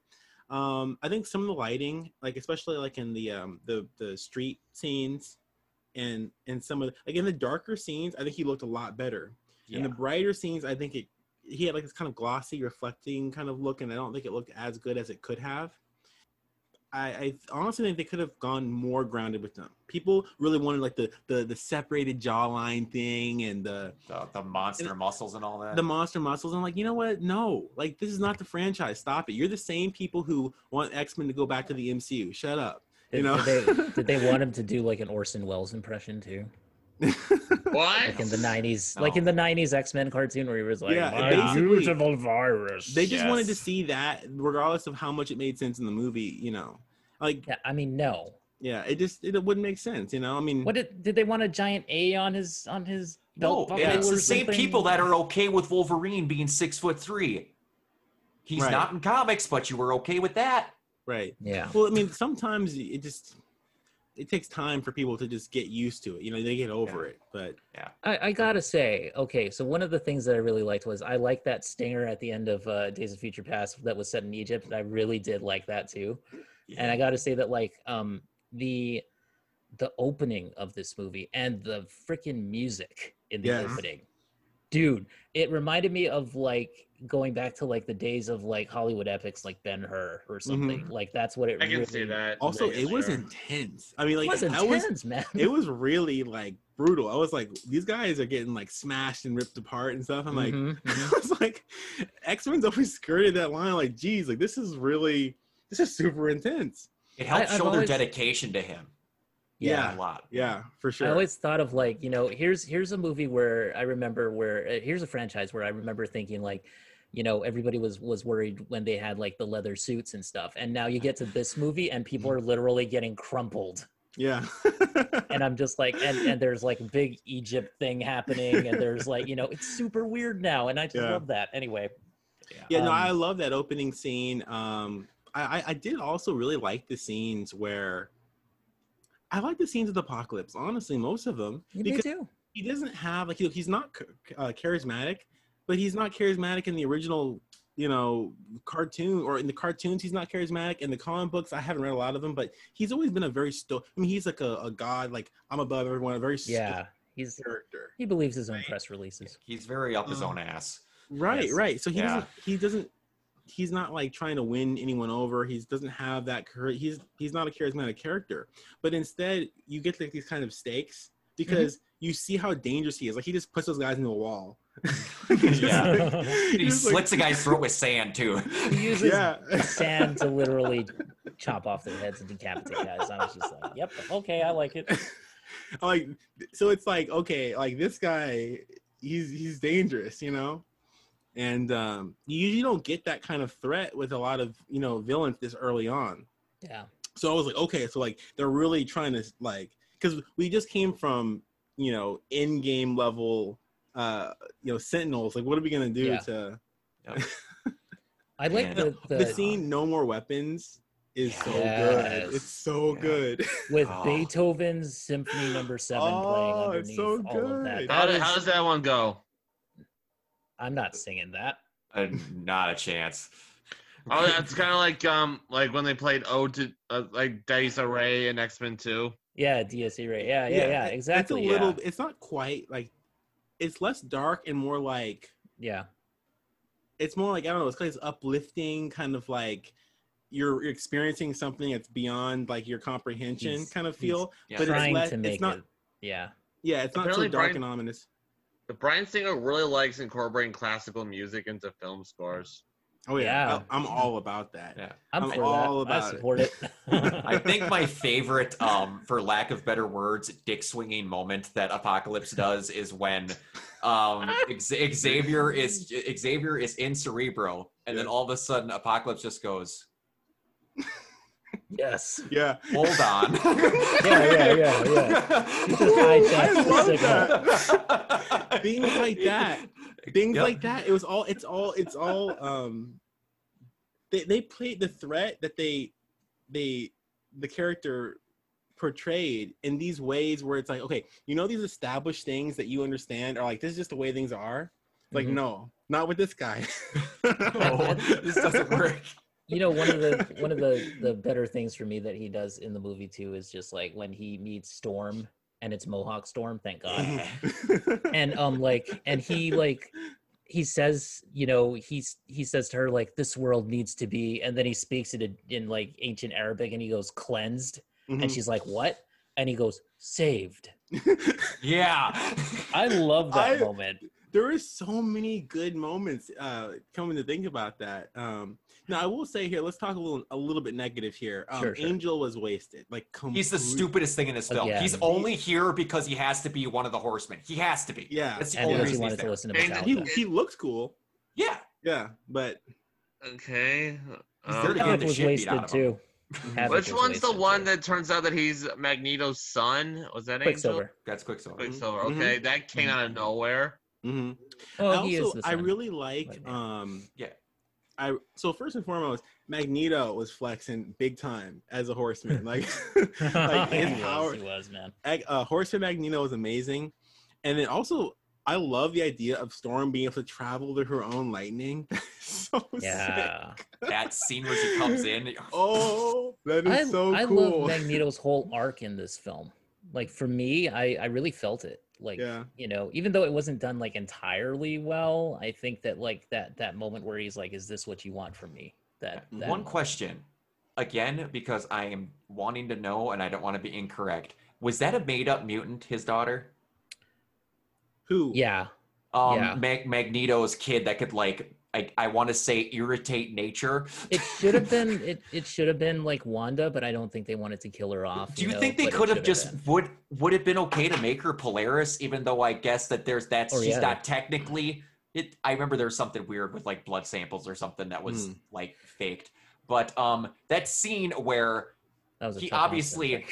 one one thing that I hate about these movies, and I get it because they're trying to show he's doing something. Magneto Mhm. always has to be like, "Huh," when he does something. Where in my mind, he should just be able to think it and it happens. right. yeah. Th- So he gets caught because he puts his arm out. So well because technically he could have his hands behind his back, and Yeah. and and also later on he kind of does that. Like like you know Ian McKellen version does kind of have more of that like. He just Yeah. looks and like, and there's a certain level of power to that, you know. But at the Mhm. same time, Fassbender is so good with his hand acting and his like his body acting, his his his whole he gets his whole body into it. So it's like, why not do that? Yeah, that is. you know and especially when he's like feeling this really this this passion um you know i also love how they kind of made that a part of the story like in first class they said that you know basically when when they're accessing their powers they're accessing a certain like emotional spectrum that they have like, a very deep emotional spectrum and they have to sustain that basically to uh, their, for their powers to come out. And i've always Yeah. kind of liked that idea because it makes it to where like whenever he does that you're imagining that like it's because of his emotions because of his feelings and and he's drawing upon all of these like these feelings that you've seen mhm. from all the movies. Like this is what makes him so powerful Wasn't So he, I really- um, I- wasn't he I told like he that had to find equilibrium between hate and love? Wasn't that what he they it was kind of uh, explained it it, as? serenity and um yeah. And uh serenity um anger and And- serenity i believe yeah I Yeah, think it it was was something like Serenity, that. Gotcha. that's a good philosophy, I think. It's Yeah. um Yeah, I will say is, yeah. I will say that the scene where um he loses his um wife and daughter Magneto, I thought that was well handled. I I thought. oh yeah Mhm, mhm. It just it was well done. It just said it just didn't resonate with me because you know we've already seen him overcome a tragic backstory in the past when he was Yeah. in Auschwitz. You know, it just Mhm. I don't know, just kind of it just kind of rang hollow for me. How much can this guy lose? You know, Right. like Yeah. yeah. Fassbender gets screwed over in almost every X Men movie that he's in. Right. Like He something really horrible. does. Always, he always wants to be like, "I'm done." Nope, no, you aren't. Right. well Yeah. i- yeah i mean pretty much every x-men movie he's getting he's getting screwed so by the time he gets all the way to ian mckellen version like this guy is just a hardcore villain like Yeah. this Yeah. guy is bad to the bone Oh, that reminds me though. That reminds me of like that that one scene that we didn't talk about in Days of Future Past that I really did love, which is the scene between Patrick Stewart and Ian McKellen, where he's just like, he's like, all those years spent fighting Charles, Mhm. and Yeah. he's, you know, it's like to have just one of them back or something. That was just, Yeah. yeah, that's such a great little moment there.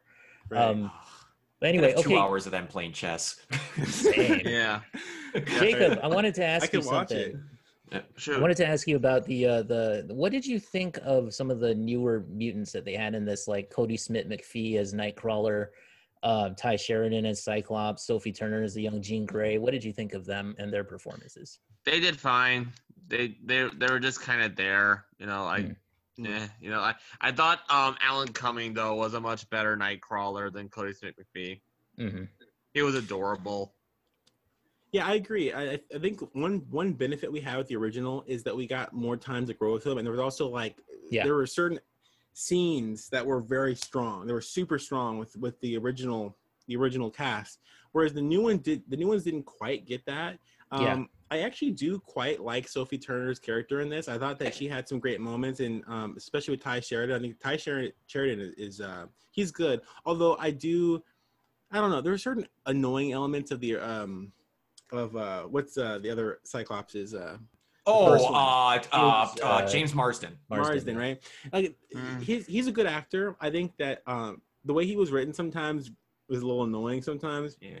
I think the new one he plays a good younger version of that, and I I do really like Sophie's a lot. Um, Nightcrawler he doesn't have a lot of moments where any negative or super positive moments stand out. Yeah. He's always there just enough and just not enough to like be okay. Same thing with Ty in this movie. He's in there just enough. I think that their um their performances in the next movie are, are a lot stronger. Mhm. But Mm. yeah, that's my thoughts. Can we also What- not okay. forget that Bryan Singer had to get in the stinger? Oh, but don't worry, the third movie is always the worst one. that's hilarious. Oh yeah, that was uh I thought that was funny. I was like, of course you had to say something. I thought that was funny. No, that, that, that was that was pretty funny. And um they also teased uh didn't they tease um Somewhat cringe. Uh, Dazzler? Not Dazzler. Yeah. No, I believe they did tease Dazzler because she's in like a record store Oh, in yeah, like yeah, a yeah, poster yeah. or something. Yeah, yeah. But wasn't it like a No, no, no, no, no, no, no, no, not no, not Dazzler. I'm sorry, Jubilee. Yeah, Jubilee's they in there had for like five seconds. She Yeah. goes to the movie with them, and that's it. Yep. Mhm. she's the That's one with the electric shocks, right? The fireworks, technically, Fireworks, kind But of. she She, doesn't really get to use them at all. She turns into a vampire at some point too in comics. It's Yeah. weird. Yeah. Oh, guys, what do you think about uh, the Wolverine cameo in this?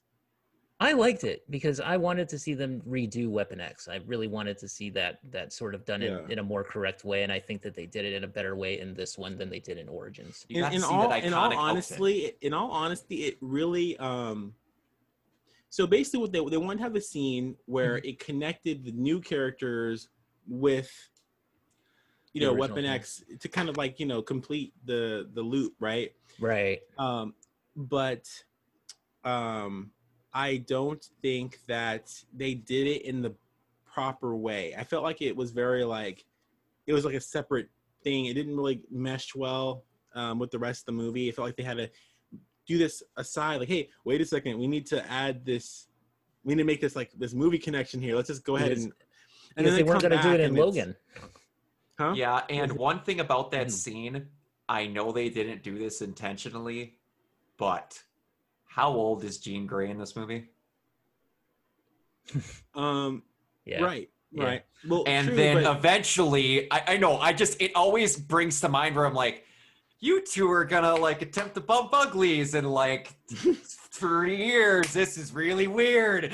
Yeah. I mean, I can't get that out of my head it, whenever I it's see lo- that scene. is logical because he's not going to age you know Yeah, yeah. It's it's just I was always like, man, Isn't he like this hundred something, really- something years old? I mean, I'm sure this has happened a few times. I mean, pretty, pretty Yeah. much anyone he's ever, you know, Yeah. had a, a Yeah. relationship with, that was like if you just go back, it it would look like that. Yeah, Yeah. yeah. It's just weird seeing it Yeah. on screen. sure, sure. But, But I yeah, think it's that's like just the to setup to him is great. And you want to talk about the Berserker, what you like about Wolverine? Mm. Him tearing through the freaking Weapon X bunker's awesome. yeah, yeah. I it- agree almost- that. That was. It It, it's looks pretty cool. hard to um uh, screw up Wolverine, Wolverine, which is what Origins that makes that film so notable. right. Yeah. Well, I, I think you know, the funny thing is, is that I think the least interesting thing about Wolverine is probably his Berserker age. I think it's like cool to see as an, an action scene, but after that, it's over. Like, Yeah, The- it just kind of becomes another monster. I think it's the like, fact that he hates himself after he goes into one of those rages. That's the interesting part about it. Sure. I think his overall character kind of reflects that self hatred of Yeah. kind of, you know, his um kind of this primal, you know, feral side that he has, and how his powers are, are pretty much useless aside from keeping himself alive and killing things. Yeah, which yeah. both pose problems for multiple reasons. I'm the best there is at what I do, but what I do isn't very nice. yeah, Exactly. And this is a movie that starts the like um three to four movie long setup that never gets paid off where they start mentioning the Essex Corp Yeah. every uh, five minutes. Okay, okay. and they bring um, it up in in two movies afterwards that um They, they bring it up in Deadpool 2. They bring it up. I don't remember if they bring it up in Dark Phoenix. I'm pretty sure they do. And they they bring it up in New Mutants. Yes, and it never like they keep on. Oh, it's And supposedly he was going to be in Gambit. oh man, Oh yeah, that would have been good too. The- That would have matched. the franchise as it went along, it started to just come apart. You know, unfortunately, because they- Yeah. I think they were all kind of gearing up for the inevitable. So Yeah. Um, Hopefully they'll I- mention that more in Disney, the Disney era X Men movies. yeah, they may. Yeah, I don't know. Uh, when we Yeah, get one Mr. of them every Sinister three is- years. Mr. Sinister is quite a uh, a- a leap for Disney, I think.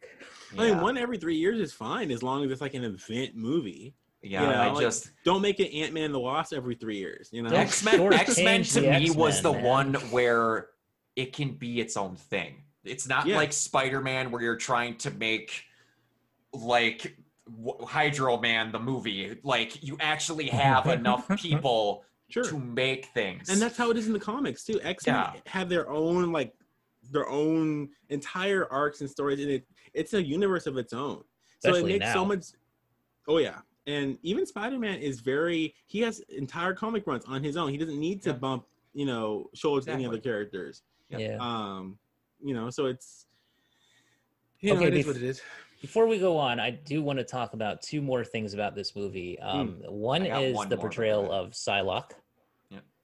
With Oh. uh, Okay. Olivia Munn in the role. It's amazing. Okay, I don't. She's not a good actress. Okay, I'm. I'm just gonna say it. She's not, but she was amazing in this. But I hopefully was she'll just be very back on happy to G4. see her in the original Psylocke costume. That was just me. I was very happy to uh, see that. And um, That was. Was, was that your was that your uh, your your Joe Mad design Jean Grey in the kitchen moment? yeah, she uh, she was she was character accurate. Let let's uh, she She was indeed. She was indeed Yes. character accurate. yes, yes, yes, yes, yes, yes, But yes. that's, that's the best I have. You guys go ahead. That's all I had to bring up. You guys go Jacob, ahead. what did what did you think of uh, of our our former uh, G4 princess uh, Olivia Munn in that role as Psy- as Psylocke? Who is she again? okay, you answered the question. There you go. The laser sword hands. Yeah, yeah. Purple singlet. Oh, oh, she was um um what um uh the the She- blue guy he, he Caliban. Apocalypse he recruited, right? She, she, She- she Yes. Yeah, yeah. Yes. Eh, She was like, I just want power. Like that was her whole. Yeah, I mean, like she had nothing to do, and she wasn't. She didn't act very well, but she had some cool action scenes, and the costume She- is incredible. The she powers look worked hard on those action scenes too. Like, No, she, she actually did. did. Yeah. No, no, I, I totally, I loved, I loved her her image. You know, Yeah. she looks great on screen, and she looks great in the costume, and she looks great when she's doing action scenes. She Mhm. looks like a comic book character, like in the most like nerdy fanboy kind of way you could ever possibly imagine. Like I'm like, oh my god, this is actually happening right now. And I mean- imagine that we were we were all thinking of leather leather suits in the beginning of this franchise. So Yeah. that's why we- Yeah. She's like uh, the new Michelle Pfeiffer's Catwoman. Yeah, that was kinda. That was just one where Yeah. I was like, they are not going to give her that costume. It was just one of the ones Yeah. where it would make me so happy, but they're just not gonna. And then they show the trailer, and I was like, okay. That's really good. It even has like the little Yeah. lines around like the the the, the thighs and like everything. It was like perfect. And like this is this is Yeah. amazing. Yeah. That's basically She yeah. looked like a Mortal Kombat character. yeah. And Yeah. speaking Yeah. of Basically costumes, before we get out of this movie, the end credit scene of this movie, which oh boy did Dark Phoenix piss me off because they didn't go with this. The costumes in the Mm. end credit scene in this movie are off the charts awesome. right. No, the costumes are amazing because they look exactly like that run of X-Men. Like they Yeah. the thing is is that so here's the thing. It's like I would like to. I mean, okay, would I would I have liked to see a movie where they wore costumes that looked just like that? Yes.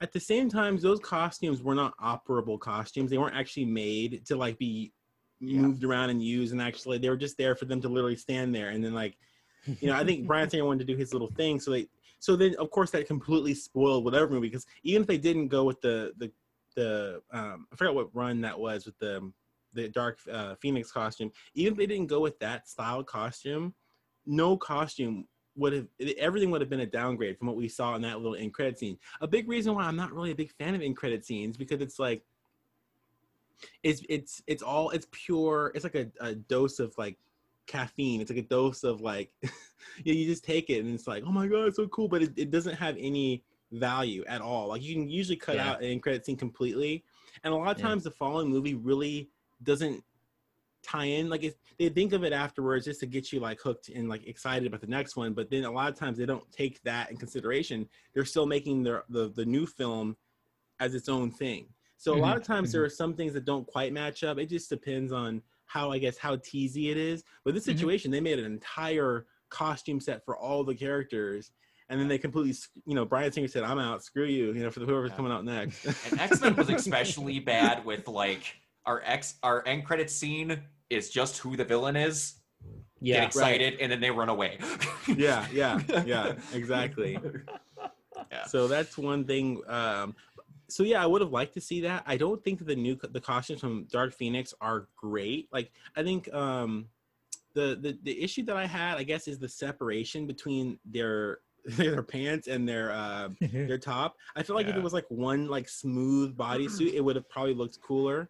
I'm I'm sure there's probably some sort of logistical reason for why they did uh, they did that. Aside from that, like I would say it's maybe like a a six out of ten. Like I didn't hate it, but it definitely could have been a lot better, in my opinion. Mhm, mhm. All right, and then um, of course, you know, we'll probably talk about this when we get into Dark Phoenix, but the ending fight between uh, Xavier and Oh. Apocalypse, which then evolves into something else, um, Which they again forget about. which they again sort of just go like, "Well, that didn't it- happen." the ending fight, like what between the two Xavier and Apocalypse, you said, right? Yeah, Xavier and Apocalypse In- in basically takes place on the yeah the astral plane as, as they would have called it in the books. Yeah, I mean it's just like that was first of all that was incredible. I'm, I'm I was waiting for that and we finally got it. Yeah. So you, you know that's the reason why I like this movie. That's the reason why I can't hate it is because There's a ton of iconic moments. Yeah. like a ton of things. Yeah, The so- I'm not how you're going to lose. Why? Because I'm not alone, and then Jean just fries him. Yeah. God, so cool. yeah. And she Okay, walks so- out, and that was amazing. Yeah. So Jacob, I want to get your take on this. So like that ending sequence with um you know with with Xavier and Apocalypse and Jean, like what did you think of that and and how did that sort of grab you as a viewer? Um, how did so that was like near- when they're next to the pyramids, right? Uh that was more like um it was In at the end of the like- movie where they were fighting in the mindscape kind of a thing. So like Oh. Xavier was fighting with Apocalypse and Apocalypse just grew larger and larger until he finally just pinned Xavier and just beat the crap out of him. And then like Um, you see Jean come in. um, it was oh, um, I, I, it was, I, I just, I obviously I don't remember it that much, so um, I, I was kind of um, I kind of zoned out during that time. I'm sorry. You No, picked the that's wrong. okay. You picked the wrong time to zone out. No, I mean that that's all well and good though, because Yeah. like, you know, I just wanted to see if you had a take on it. But Yeah. um okay. Not so really, no. all right. I love how Apocalypse is so powerful. He can yeah. he can dominate in the in the physical and the the psychic realm at the same time. Yeah. Like like that's crazy. Like that's a flex. It- it- yeah, I. all right, guys. Who wants to take uh Logan? Let's uh let's open that up. It's um, oh boy. This basically was Mangold had an idea, and Ryan Reynolds gave him the availability to have an R-rated film because Deadpool went great, Mm. and they ran with it.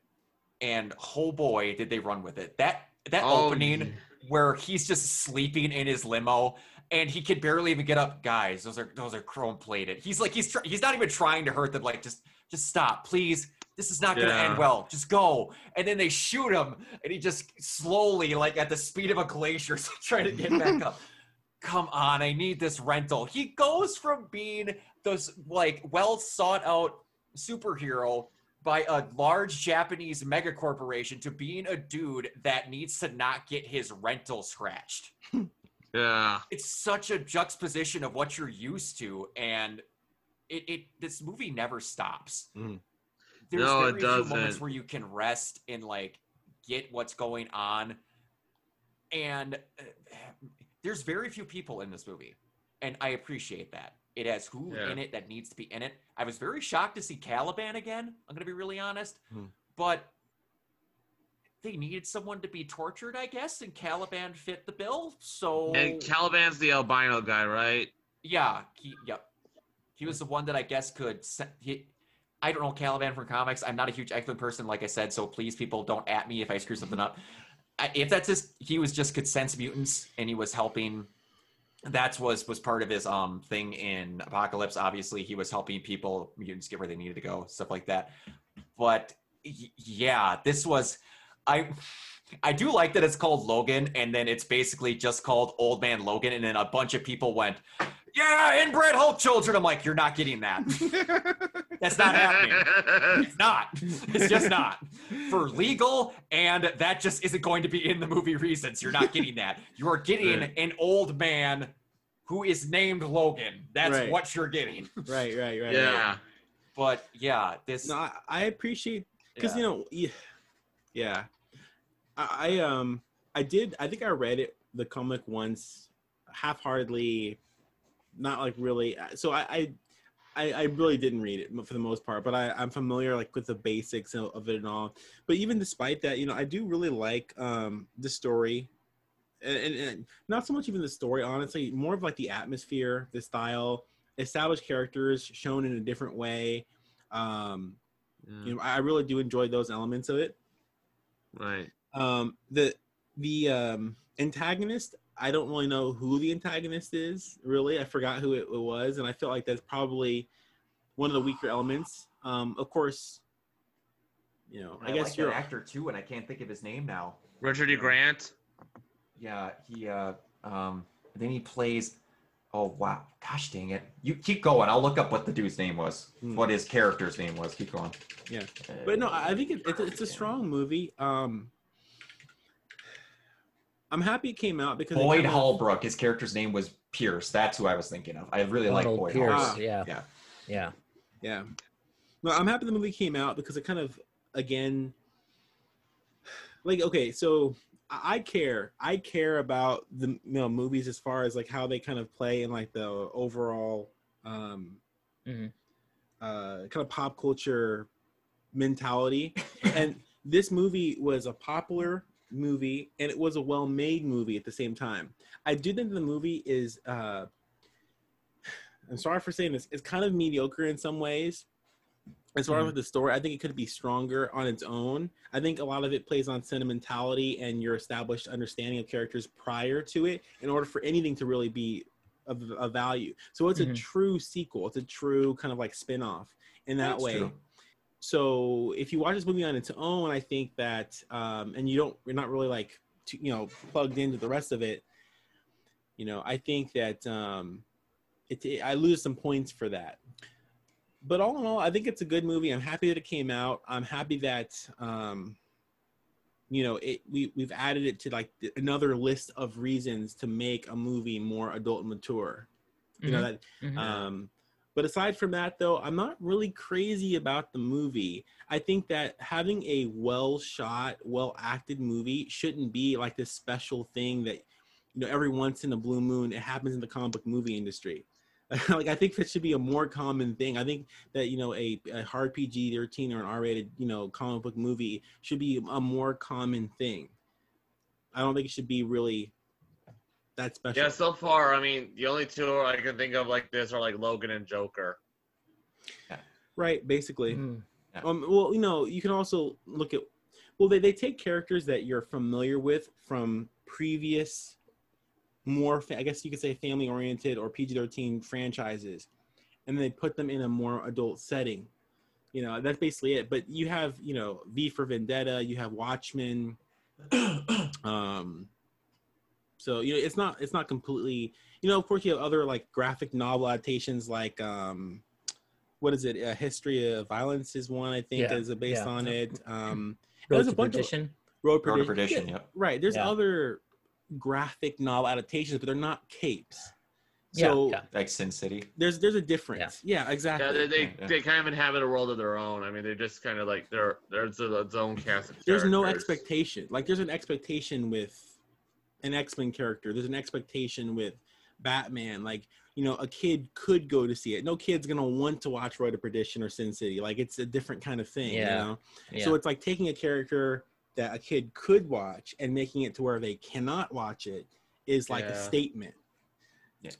Whatever. I don't think Yeah, it should be that saying. crazy because you can have multitudes. You can have different kinds. You're saying the movie. Uh, if, I'm if I if I'm wrong here, you're saying that the one big and I agree with you on this. That, that, now that I've thought about it this way, is that the movie gets a lot of praise because the just for a lot of it is a lot of for the fact that it went. Guys, this one turned out really good. Yeah. Basically, Yeah. Um, basically, you know, and it's not like it can't be done. It's just a bunch of executives and and and nerds have banded together to decide that most comic book movies should be fun, funny, action comedy, you know, family oriented movies.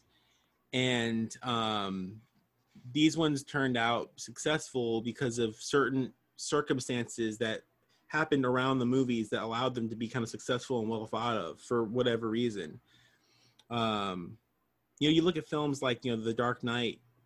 That is a very mature film, but it's not R rated. So, um, yeah. Our, And our it rated- does.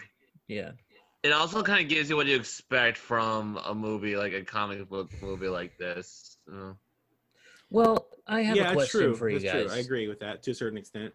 Do you think that this movie is ashamed of its comic book roots? no. No, no. Do you get not that at all. sense that it is? No. No. Dark Knight is. I agree with you on that. Yeah. Which Perhaps. is fine. I don't. That's Perhaps. fine. Yeah, it's fine. No, I would definitely say it plays into it. For crying out loud, it has X Men comics in it. Sure. But that's Yeah, the thing. like, yeah, that's yeah. the thing that that I didn't really like about it was the fact that it had X Men. Oh, really? In it. Yeah, Well, I don't think they- I they think that pointed that out was how- too much of a weird like fourth Yeah. wall break Okay.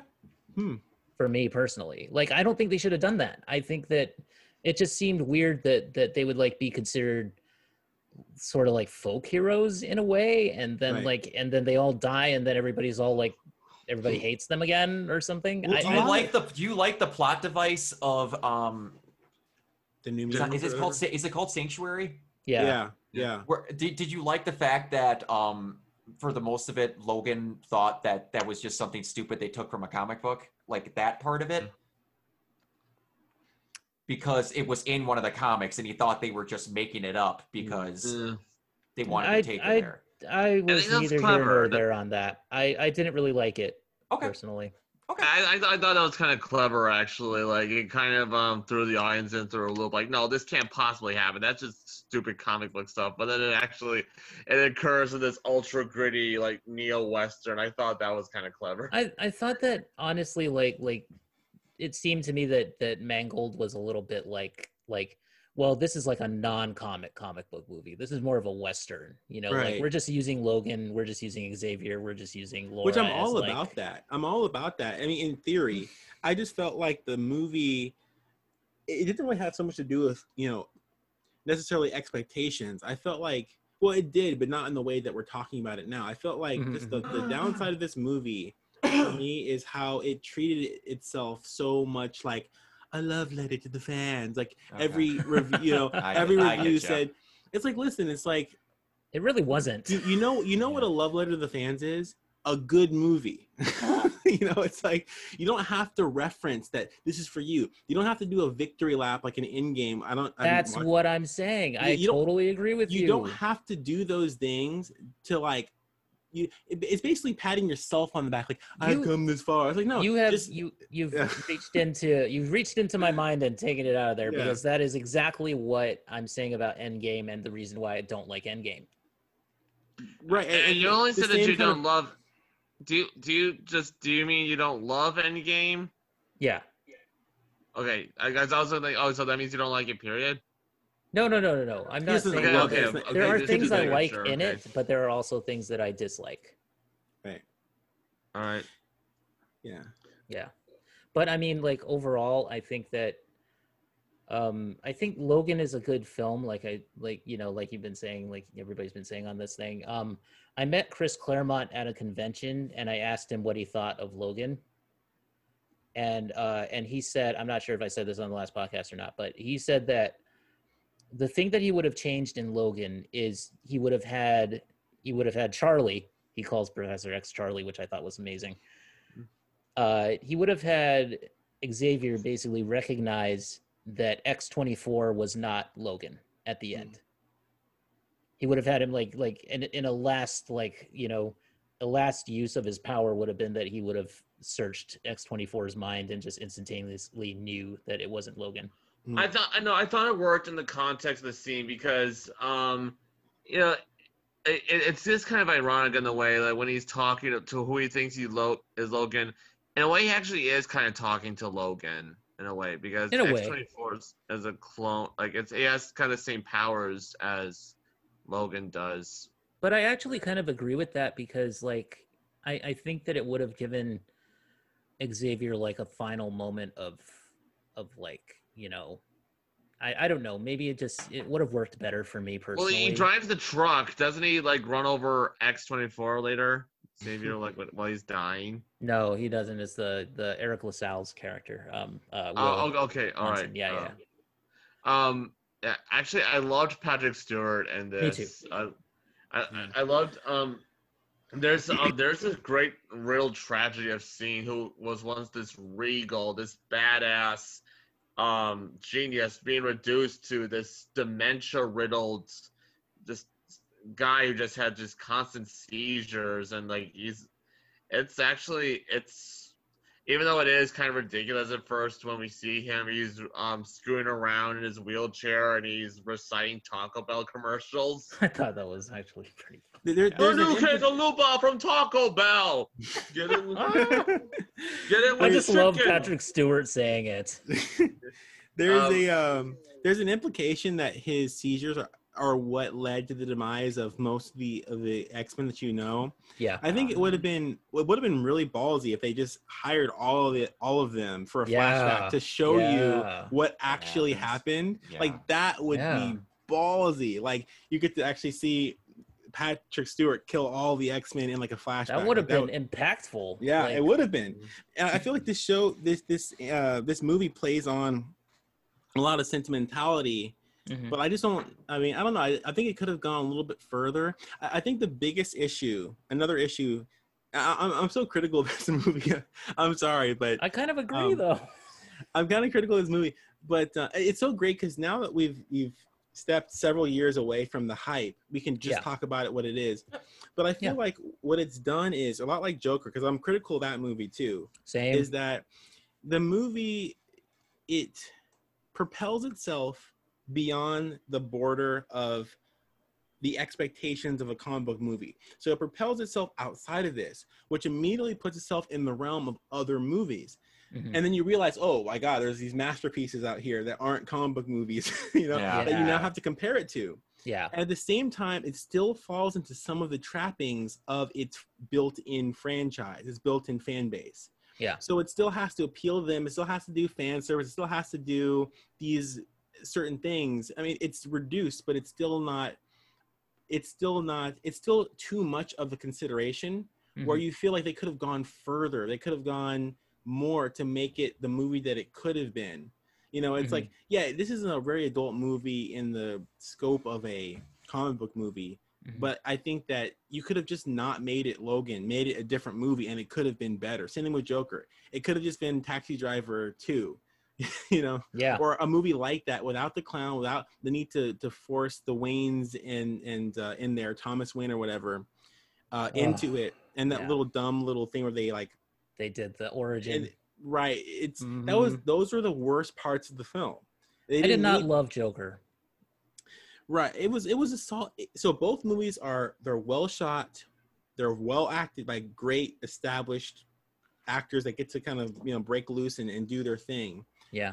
But ultimately, it just the story is a little bit wanting, and it just doesn't hit that point it needs to to be a a masterpiece of a movie. Instead, it just it gets to shine as like one of the better adult comic book movies, which is not really a huge um In other words, impressive.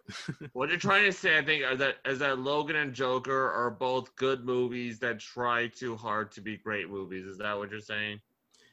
Well, no, I mean, like you, you, you should always try too hard to be great. I don't necessarily use that terminology. I, mean, I get what you're saying. I guess what I'm trying to say is, okay, the expectations still hold these movies back despite breaking a lot of them. That's that's the best way I could say it. Um, Mhm. fair Yeah. enough. Um, I would agree with that. I, I honestly, okay, whereas I obviously we can't talk about great acting in Logan without talking about Dafne Keen. Yeah. Jeez, I, I wanted an X23 movie after this. She was yeah, really good. she Yeah, did yeah. really good. She did so good. Yeah. There there is positive stuff in Logan, like even for me. Like I, I think the internal journey that Mhm. Logan is on is really good. Um Yeah. I think that his I, I think Hugh Jackman pulling double duty and playing X24 was pretty Mhm. awesome. Mhm. Uh he was great, you know. Patrick Stewart, of course, it goes without saying. He's he's amazing, as always. Yeah, always. Yeah. Um Richard E. Grant even was like really good as as Dr. Rice as the bad, you know, sort of the mundane bad guy. Yeah. Um Another Essex Corp link again. Exactly. exactly. I was like, you know what? That I mean, that seems to be the thing, though. Maybe these are all like clones of Sinister, or something. I don't know. Anyway, we'll never um, know.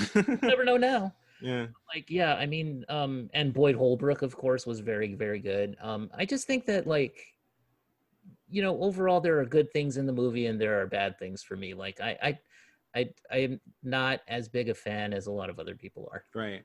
Yeah. I feel like we're more critical about this movie than we are about other movies because it doesn't have the same amount of like uh, like pow flavor in your mouth that Mhm. you know the other movies did. Like I don't know, it just you like I said, you break into this different set of expectations and it doesn't meet that set of expectations that you're you're within. If Mhm. it were like, you know, if we're Days of Future Past, we would be talking about how the movie embraces these elements of comic books and and the sci-fi elements that we really enjoy Yeah. um and, and within the the movie that movie felt like it got to be what it wanted to be because it wasn't aiming for anything else this movie was Yeah. aiming for something else but it didn't go it didn't hit it it didn't actually go all the way there with it in my opinion so i know i'm repeating myself so many times but it's like i'm trying to like i guess verbalize like actually explain to you why i think you know first class days of future past or even dark phoenix is more entertaining to me right than logan when logan is technically like a, it's a Logan's more object, sophisticated better subjectively made, a better movie. um well i i'm not gonna i won't say that that's that's that's your words but i do think that it's technically well More more people think it's a better film, but Yeah, because it goes by more objective, like it goes like more universal standards of what constitutes a good movie. No, not even Mm. that. Like I just it the package is very like it's a sophisticated package. It's well shot, well made. It's got an interesting um non sci-fi action superhero comedy package and it looks like a sophisticated movie. But there's so I can rattle off so many other sophisticated like movies that aren't comic book movies that are a million times better than Logan. Yeah, yeah. So it's yeah, it's it sounds kind of I mean, we're talking about comic book movies. So, you know, I guess my discussion that we're having now in this context sounds pretentious, but it's like I mean, what is Logan trying to do? It's like it's trying to be a pretentious movie. And so that's Well, what it's trying to do. that's that's why I asked the question if it's ashamed of its own roots because it seems like to some degree it is. It seems like it doesn't want to be part of the comic book movie, you know. I don't think there's anything inherently wrong with a comic book movie that tries to tack on a different genre. well, that's yeah, but it has to go all the way. Yeah. You know, Then, it then has to- don't. do whatever it needs to do to get to where it's trying to get. It can't just dabble in it. You know, it has to do it. Like just because it's R rated doesn't mean that the themes and the story points and the the tropes that it needs to hit to get somewhere has done it properly. It just means that it has a little bit more explicitness here and there to constitute an R rating. That's all that means. I did like the violence. I like, yeah. I mean, yeah, I, the the action was um was visceral and it gave you that. Yeah, It added to the aesthetic of the movie. it's well directed. It's well acted. It's it's not badly written. It's just that like there were certain things about it that I wish they had done a little differently. Sure. I honestly, I do. I am a little defensive on this because I do think Logan may be my favorite uh, movie in the whole series. Oh, Mhm. dude, that's awesome, man. Yeah. I mean, I, I'm all for that, man. If, Yeah. if it's your It's a good- favorite, good then choice. absolutely. Yeah. Yeah. Absolutely. Right. Like I have, I believe we talked about this after we went off cameras last time, but Mhm. um, I cry every time I watch this movie. I'm a very Yeah. sentimental person. I am a I am a person that get um camaraderie and surrogate fathers are things that get to me because of my past and Mhm, just a mhm. lot of things with me Mhm. growing up. And um with Xavier and Logan, you got the camaraderie and I turned into a living pile of tears. It just I, was- I was I was I was vaporware at the end of that movie when she when he's holding her and he says, "So this is what it feels like." He Yeah, dies and she yeah. says the word "daddy." I was done. Yeah. I I didn't even realize what was happening in the movie anymore. And now I can't watch it. I know James Mangold did not mean to do this, but I can't get the image out of my head because someone took Yukio's quote. Right. Yeah. From I the was, end you of were that, telling me and that it's in the last episode. Yeah. I, I can't unsee that now. I just can't. Yeah. It kills me. I can't unsee it. You Yeah, saying like- this is not pers- purposeful. You know, I remember you telling me that. You know, Yeah, you didn't plan. You didn't plan this. oh, and if yeah, you ever yeah, said yeah. he did, I would call him out to his face because there's Yeah. no way you ever did. Yeah. But I, I gotta say though, like, yeah, I mean, it's it's a. But I would say it's still, opinions. yeah, yeah. I mean, we're not we're not calling anybody out for for loving the movie or anything like Right. that. I just think that for me personally, it just hit me a certain way. Like, and and it took me a while because the first time I saw it, I didn't like it. Mhm. Then the second time I saw it, I actually loved it. And then in subsequent watches, I just have felt like very conflicted towards it. Right. I, yeah, I, I think my love for it has to come from the fact that like I did not see that many X Men movies before I saw it. Um, I Mhm. think I only saw the first two, and I think that was honestly it. But I gotta admit, though, no matter what, I mean, the fact that that I was able to have a moment where I got to ask Chris Claremont what he thought of the movie was pretty. Nice. That's pretty cool. And it's like Um, with movies too. I don't know if it ever goes with off, but some of these movies, like say, if you had a personal thing like me, if you have like a personal attachment with something, sometimes it just affects you differently regardless. Sure. you had Exactly. something happen to you before your viewing. Until Yeah. you get a second viewing, you're not going to have a true opinion because Right. something Yeah. could be doing it different. And that's why kind of rewatching it before Right. stuff like this, you think differently. I thought differently. Like there's one thing that literally has pissed me off about every single X-Men movie until Dark Phoenix happened because it finally happened in this movie and now it bugs the shit out of me in every single X-Men movie. We'll bring it up when we get to Dark Phoenix. I had to write it down so I made sure I wouldn't forget. But it's like whenever Okay. you come up with opinions, it's like and one thing I'm liking about this, no one's attacking each other. We're just coming up with stuff. Everyone, when you have an opinion on a movie, please. Everyone is a different human. Mhm. Dear Right. God, just because they don't like your opinion doesn't mean they don't like you. That's right. That's Right. right. just everyone. yeah keep that it's in I mind. mean, We're whenever we're doing you one thing to i think this is kind of um talking more about discussion film discussion and something that i i kind of keep in mind with my own film discussion and my own podcast etc Mhm. is that you have to realize that you know you you didn't do any of the work like Yep. the the person Yeah. who created the film did all the work and you're just you're you have a pretty easy job just criticizing it you know and of course Yeah. we're also consumers you could always use that argument uh, and we don't have a huge platform so i I don't think that what we're going to say is going to sway anything so much to where it's going to hurt the the films and ultimately these films already came out and they're they're long past. Right. um we're not we're not these aren't like uh takedowns of the movies or anything like that. Um but it, it's just a good thing to do to remember to be humble about the about your you know your your uh, opinions and, and whatnot. And just to remember that like you know you know your your your job is just to watch the movie and you either enjoy it or you don't enjoy it you know yeah. and of course it always helps to be able to explain it in a way where other people can understand where you're coming from. You know, I tried. And I Yeah. I should bring up when I said objectively good or bad. I obviously I think all movie reviews are subjective. You know, they only reflect your opinion of a movie. Um, you shouldn't try to sway anyone. Okay, no one should feel pressured into agreeing with this review. So they are subjective in that. When I mean objective, what I mean is they apply to like every review. I think should hold to universal ideas. Yeah. Sure. Like I, I like good character or good acting or good Mhm, you know, well developed characters. Those are things that we can all agree make a good movie. And you know, Mhm. if we disagree, we can argue that. We can we can come to at least an understanding of why we feel a certain way. So that's what I mean when I say objective. I just want to uh, clarify that. So, Sure. in, in that case, I would argue there there is probably better performances in other move uh, X Men movies, in, in my opinion.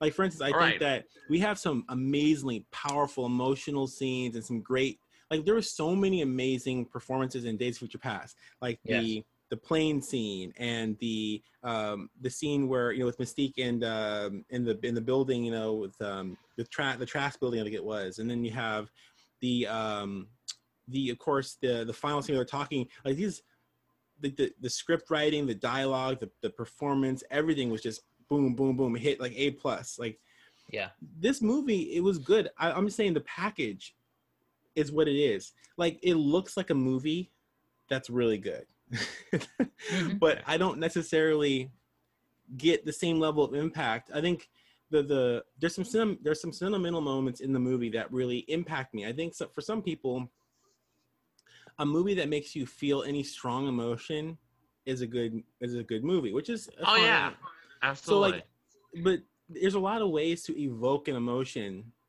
even if it's not like subtly done. It doesn't have to be like woven in like a tapestry to make you you know obviously like an old man you know uh, uh getting killed you know mercilessly is like oh man a, a dog getting kicked or you know and a, a person dying you know in front of their daughter or something is kind of just a, a inherently emotional thing you know Yeah. and then if you happen to know oh hey he's a familiar actor from other movies then it's like okay there's some sentimentality that comes into play there Yeah. which is fine i think you have to use sentimentality um like spice you know you kind of just It seemed like it seemed like this was Hugh Jackman's last movie, so as Wolverine, so let's give him a, a big send off, you know. Yeah, that's a Right. part of it too. I get what you're. I'm going to take my stab at what you're saying because I, I think I completely get what you're trying to get at. Is that it's a movie where everything that needed to get done was done well. It's just that there are parts that were done better in other movies in comparison to what was done well in this movie. right like uh, Yeah. yeah, exactly i Mhm, mean mhm. Yeah.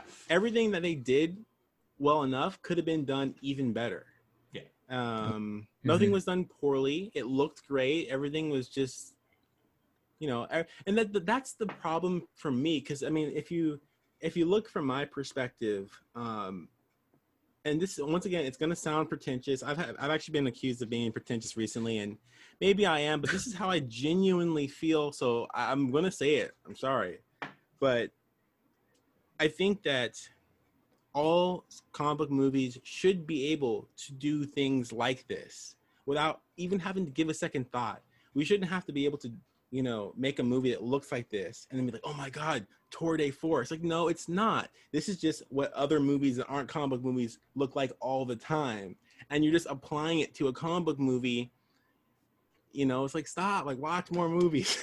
No, Yeah. I get what I get what you're saying, and I agree with you completely. I would like it to be not considered a comic book movie, but I would like it to be a movie that happens to have comic book characters in it. sure, right? Yeah. I mean, that- Exactly. that, should be So completely there has to be a balance, is what you're saying. There's there's room for all types of interpretations, basically. yeah, I, Yeah. I I'm get not going to give you any extra credit for that. Like, congratulations, you made a neo-western comic made a movie. movie. Woo, like Yeah, big exactly. whoop, you know? Yeah, people. Yeah, people have um hot lower standards when it comes to that sort of thing. Like if this was just a Mhm. regular western, people wouldn't really care, is what you're saying. They wouldn't watch the movie.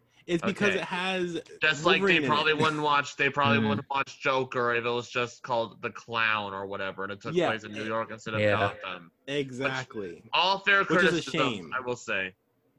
Yeah, it's, Um, it's a shame. I think. before we move on, I do want to say one one more thing about this movie, which is okay. So I criticized the comic book thing that they did in this movie, but I will say it was cool to see artwork from a from a uh, a comic book professional like Dan Panosian spot or just like spotlighted in this film. So that Keanu was with cool. those name drops. yeah, we Well, really I mean, I'm encyclopedia, the, man. I'm the I'm the comic book guy, so I have to I have to throw a little shout out to them. we you need know, to make a, because, a, like, a yeah, we- compilation of every name drop from every episode of of uh Like a Uh, you know. timestamp each time a name drop happens. well just make a compilation of you just Dan saying all these names. is a great freaking he's a great artist that's why. So i just wanted to give him a shout out anyway because i didn't want him to think that i'm criticizing his work necessarily. I'm just i just didn't like the way that it was You're gonna get a sponsorship one of these days. we want him on the show man. Let's get them all get all these people on the show dude. That's what we want. Okay anyway moving on moving on to deadpool 2 which is uh, one of my favorites um, you know and and okay so here's where i'm at in terms of my favorite x-men or x-men adjacent film. It's deadpool 1 I so um so like you know i mean if you go in strict x-men then i think it would be it's a it's a little bit of a toss up between x-men 2 and x-men uh the days of future past. But yeah so deadpool 2 uh who wants to start on this one? What did you guys think of it It is very good, but anyone that want there's certain criticisms that get hailed at the movie, which um I see this as, in my opinion, because I just love Ryan Reynolds and what he does, and he basically Ryan Reynolds became a comic book character that happened to be a lot like Ryan Reynolds. There, the only criticisms I will hail, and the rest will be positives, is it kind of had three or four moments in the movie that were the Deadpool 2 version of a moment that happens in Deadpool 1 Mm. like he gets a knife through his head in the first one and then Yeah. the second one he gets a fence post through it. And then there's like there's a couple other random ones where but it's just like man juggernaut is in this movie. And he's played by ryan reynolds and he threatens to turn colossus into a cock ring. Like i can't get over some of the stuff that's just like it, you just they're it, it's it's trying to be Deadpool. It's it's unabashedly trying to be Deadpool. If They have very few characters again. They just bring everybody in, and it's fully aware that it's a parody. There's very few things, and I talk about this with Gurren, where you need to be aware of what you are, and you will be great if you're aware of what you are and you embrace it. Yeah. Like Vanessa dying, and then you get the Celine Dion Bond intro right through the start, and it's just, it. ju- the whole movie never stops. And it's what just I miss Uh, about these Deadpool did they really movies. kill her i mean it's just like Yeah, brought to you by And- the company even- What the fuck is that?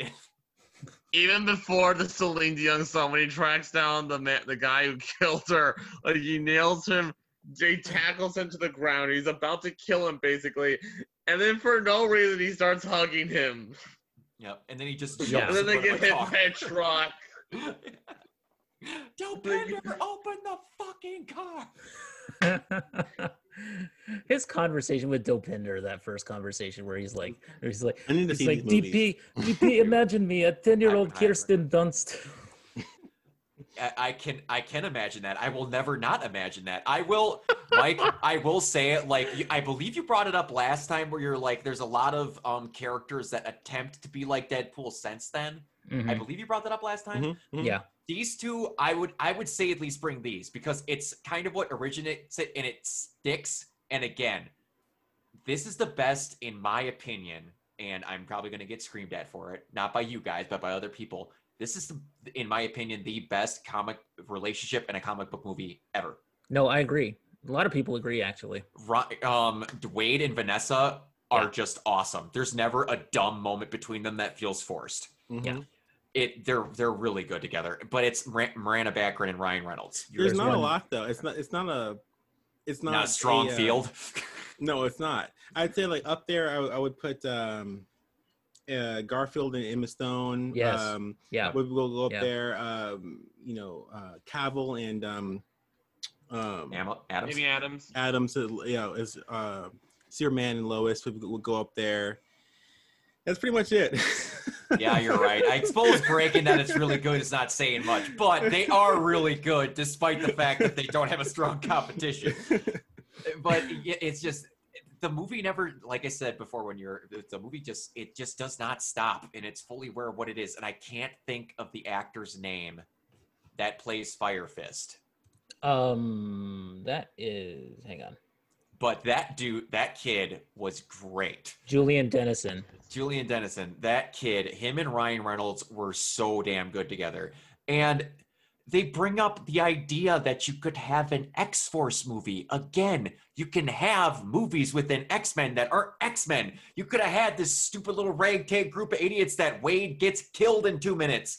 It's just, ah, The advertising for this movie, where they just they were blitzing it as an X Force sort of, you know, like we're gonna sneak X Force in there, and it's gonna be like we're, you know, we're gonna do an X Force movie after this, and and you know, like this is the team, we're going with this team, and and then you go see the movie, they're all dead. There's a wind advisory in effect. Yeah. all- They're all dead, and And it's to- just I, I believe it was in a year of each other that Josh Brolin played Cable and then de- and then um and Thanos. Thanos. and Thanos. I'm Yeah. like, holy crap, does that dude have range? Because, Yeah. yeah, Yeah. and um, What, did- what does he say to him? He says like pump the hate brakes there, he says pump the hate brakes, Thanos, and he's like, come at me, one-eyed Willie. There's just a bunch of, it's it's a reference fest, and I get that's not for all people, but they do it at moments where it matters. Yeah. Right. Oh yeah, it's amazing. Yeah. Well, Yeah. I, I think so. The, the problem is, the problem with the references is that they are time stamped. Um, Yeah, They don't work yeah. as well later on. Yeah. So you have to mix it in with other humor that's a little bit less, uh, you know, less meta. Yeah. Yeah. and there's yeah, a yeah. very dated joke in this movie. Like, you haven't seen it. Kiona and Jacob, did you think it was really weird that there was an ongoing dubstep joke in this movie? Yes. Uh, But- Like but you know five what? years I after it was a appreciated thing? I appreciated it though. I yeah, did. it was really cool, but I was like, Nah, I- I'm not really dubstep, picky when it comes to that sort of thing, though. I know, as long as the movie's already a gag fest, I just. But that's why care. at the end of the movie he goes like he he goes like you know hopefully there's some things that you come away with this movie asking questions about like what the fuck is dubstep Dubstep. like you know I mean like it was, it was funny it Exactly. was funny Uh, it was one of the maybe the fact I that it it is, is kind a- of you know old is the reason why it's funny. It's like yeah that's true. yeah, it's Yeah. like this movie cringe, also like- has a great, um, I was I was say, go, go ahead, I cut you off. I'm sorry, go ahead. no. That's it. Uh, that's it. I This like movie has gags. another s- sneaky Matt Damon cameo in it. yes it does This And in it for two- Tudyk. He's in it for two Damon's in this? seconds. He meant he's he's there with I believe it's Alan Tudyk. it's Alan They're- Tudyk yeah Yeah, they're in the back of a truck talking about the best way to use one ply toilet paper to wipe properly. And then Cable Cable comes up to them and he's just like the year. What are you talking about? He kills them and like takes their truck and they, they're in it for two minutes. it's great and then Brad Pitt's in this movie too. Brad Pitt's Like it. five seconds. when they're doing when they're doing the uh, the X Force, you know, when they're when they're bringing together the team and stuff, and, and he goes like, and he goes like, okay, up next is Vanisher, and then nobody shows up, and he's like, Vanisher, I get I it. got it, and then he's Yeah. like, yeah, and Yeah. when he gets favorite lines, electrocuted, it's Brad Pitt. And And, there's yeah. a funny interview where is Ryan was Pitt. like, it'd be really funny if we could get Brad Pitt to be in this movie for two seconds, but he's not going to do it. And then he calls Brad Pitt, and then he does it. He's like, what do you Yeah. want for payment? He's, and they said, quote unquote, his payment was a cup of coffee, which took him longer to drink than shoot his scene. Wow. because all they had to do was really just CG him in. Okay. It's, Yeah, All right. Yeah, it's the um, Brad Pitt cameo was great. yeah. Yeah, I, I, I like how irreverent it sounds. You know, it's just super irre- irreverent. One of my favorite things happens right after Vanessa is killed, and like and like you you see him talk to Buck in the bar. Yeah. in TJ Miller's bar at um uh um what's his name Weasel's bar, Yep. and like The, And he Mary goes to Buck- and Buck is like- Buck is like according to the the the the, the Kub- Kubler, and then and Ryan Reynolds is like you know Wade is like the Kubler Ross model, and he's like yeah according to the Kubler Ross model of of grief or something, and then he goes off and on, and then like Wade is like Wade is like okay no more speaking lines for Buck. Yeah, exactly. yeah, exactly. It's like it, God, again, it's if you like Deadpool and you like Ryan Reynolds, they literally just gave you it on a gold platter Okay. For an hour and a half. a new movie coming out with him called like Free Guy or something like that. Free guy where he's Guy, trapped, like where he Yeah. realizes he's a non-player character in like Yeah. Grand Theft Auto. That looks awesome. okay. Um. Yeah. I, um. just, you you know like the the cream of the crop, like the the icing on the entire Deadpool cake for me in this movie Mhm. is in the final climax when the Juggernauts comes on. Okay, and they start the the the battle, and then the music The plays. music. Oh, the and then the holy quiet, the chorus is literally just, "You can't stop him. He's a juggernaut. You can't stop this motherfucker." And then, holy shit balls, holy shit balls, holy shit. They actually Like- got a choir to perform that. It's, just it's, it. it's Like- ridiculous shit ever. And it's just, It's it's, just glorious, man. It's just, it's just, ah, it's just, oh man, it's just. Yeah, yeah, and um, it.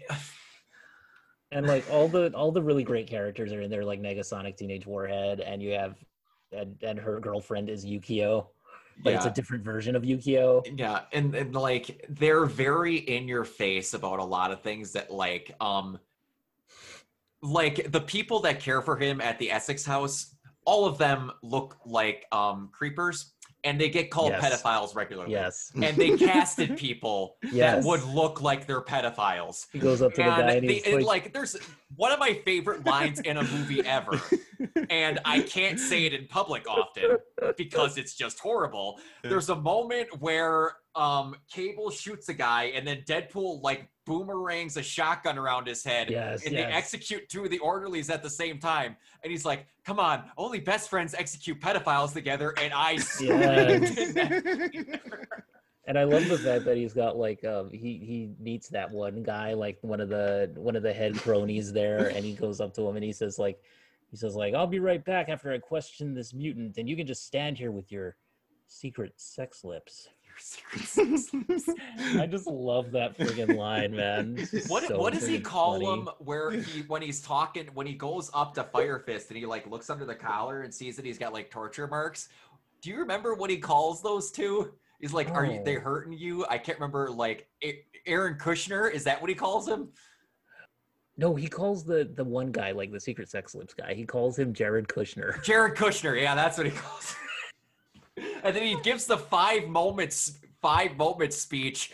You don't um, masturbate in a soap dispenser, a hero. You do Colossus like, is whatever. like- Colossus is like, Bojamoy. boy, sure, boy. And, he, and then he like looks at his hands and sniffs them, and it's just it's stupid little. It's amazing. it- it's just, yeah, and uh, It's the Every time he says he's part of the X Men, they go like, "He's he's a trainee." shut it. Do you guys remember um in the holidays of 2018 they did a PG-13 edit of this They did, Once Yes. Upon a Deadpool. Deadpool. And I saw And- this in theater, and I own it.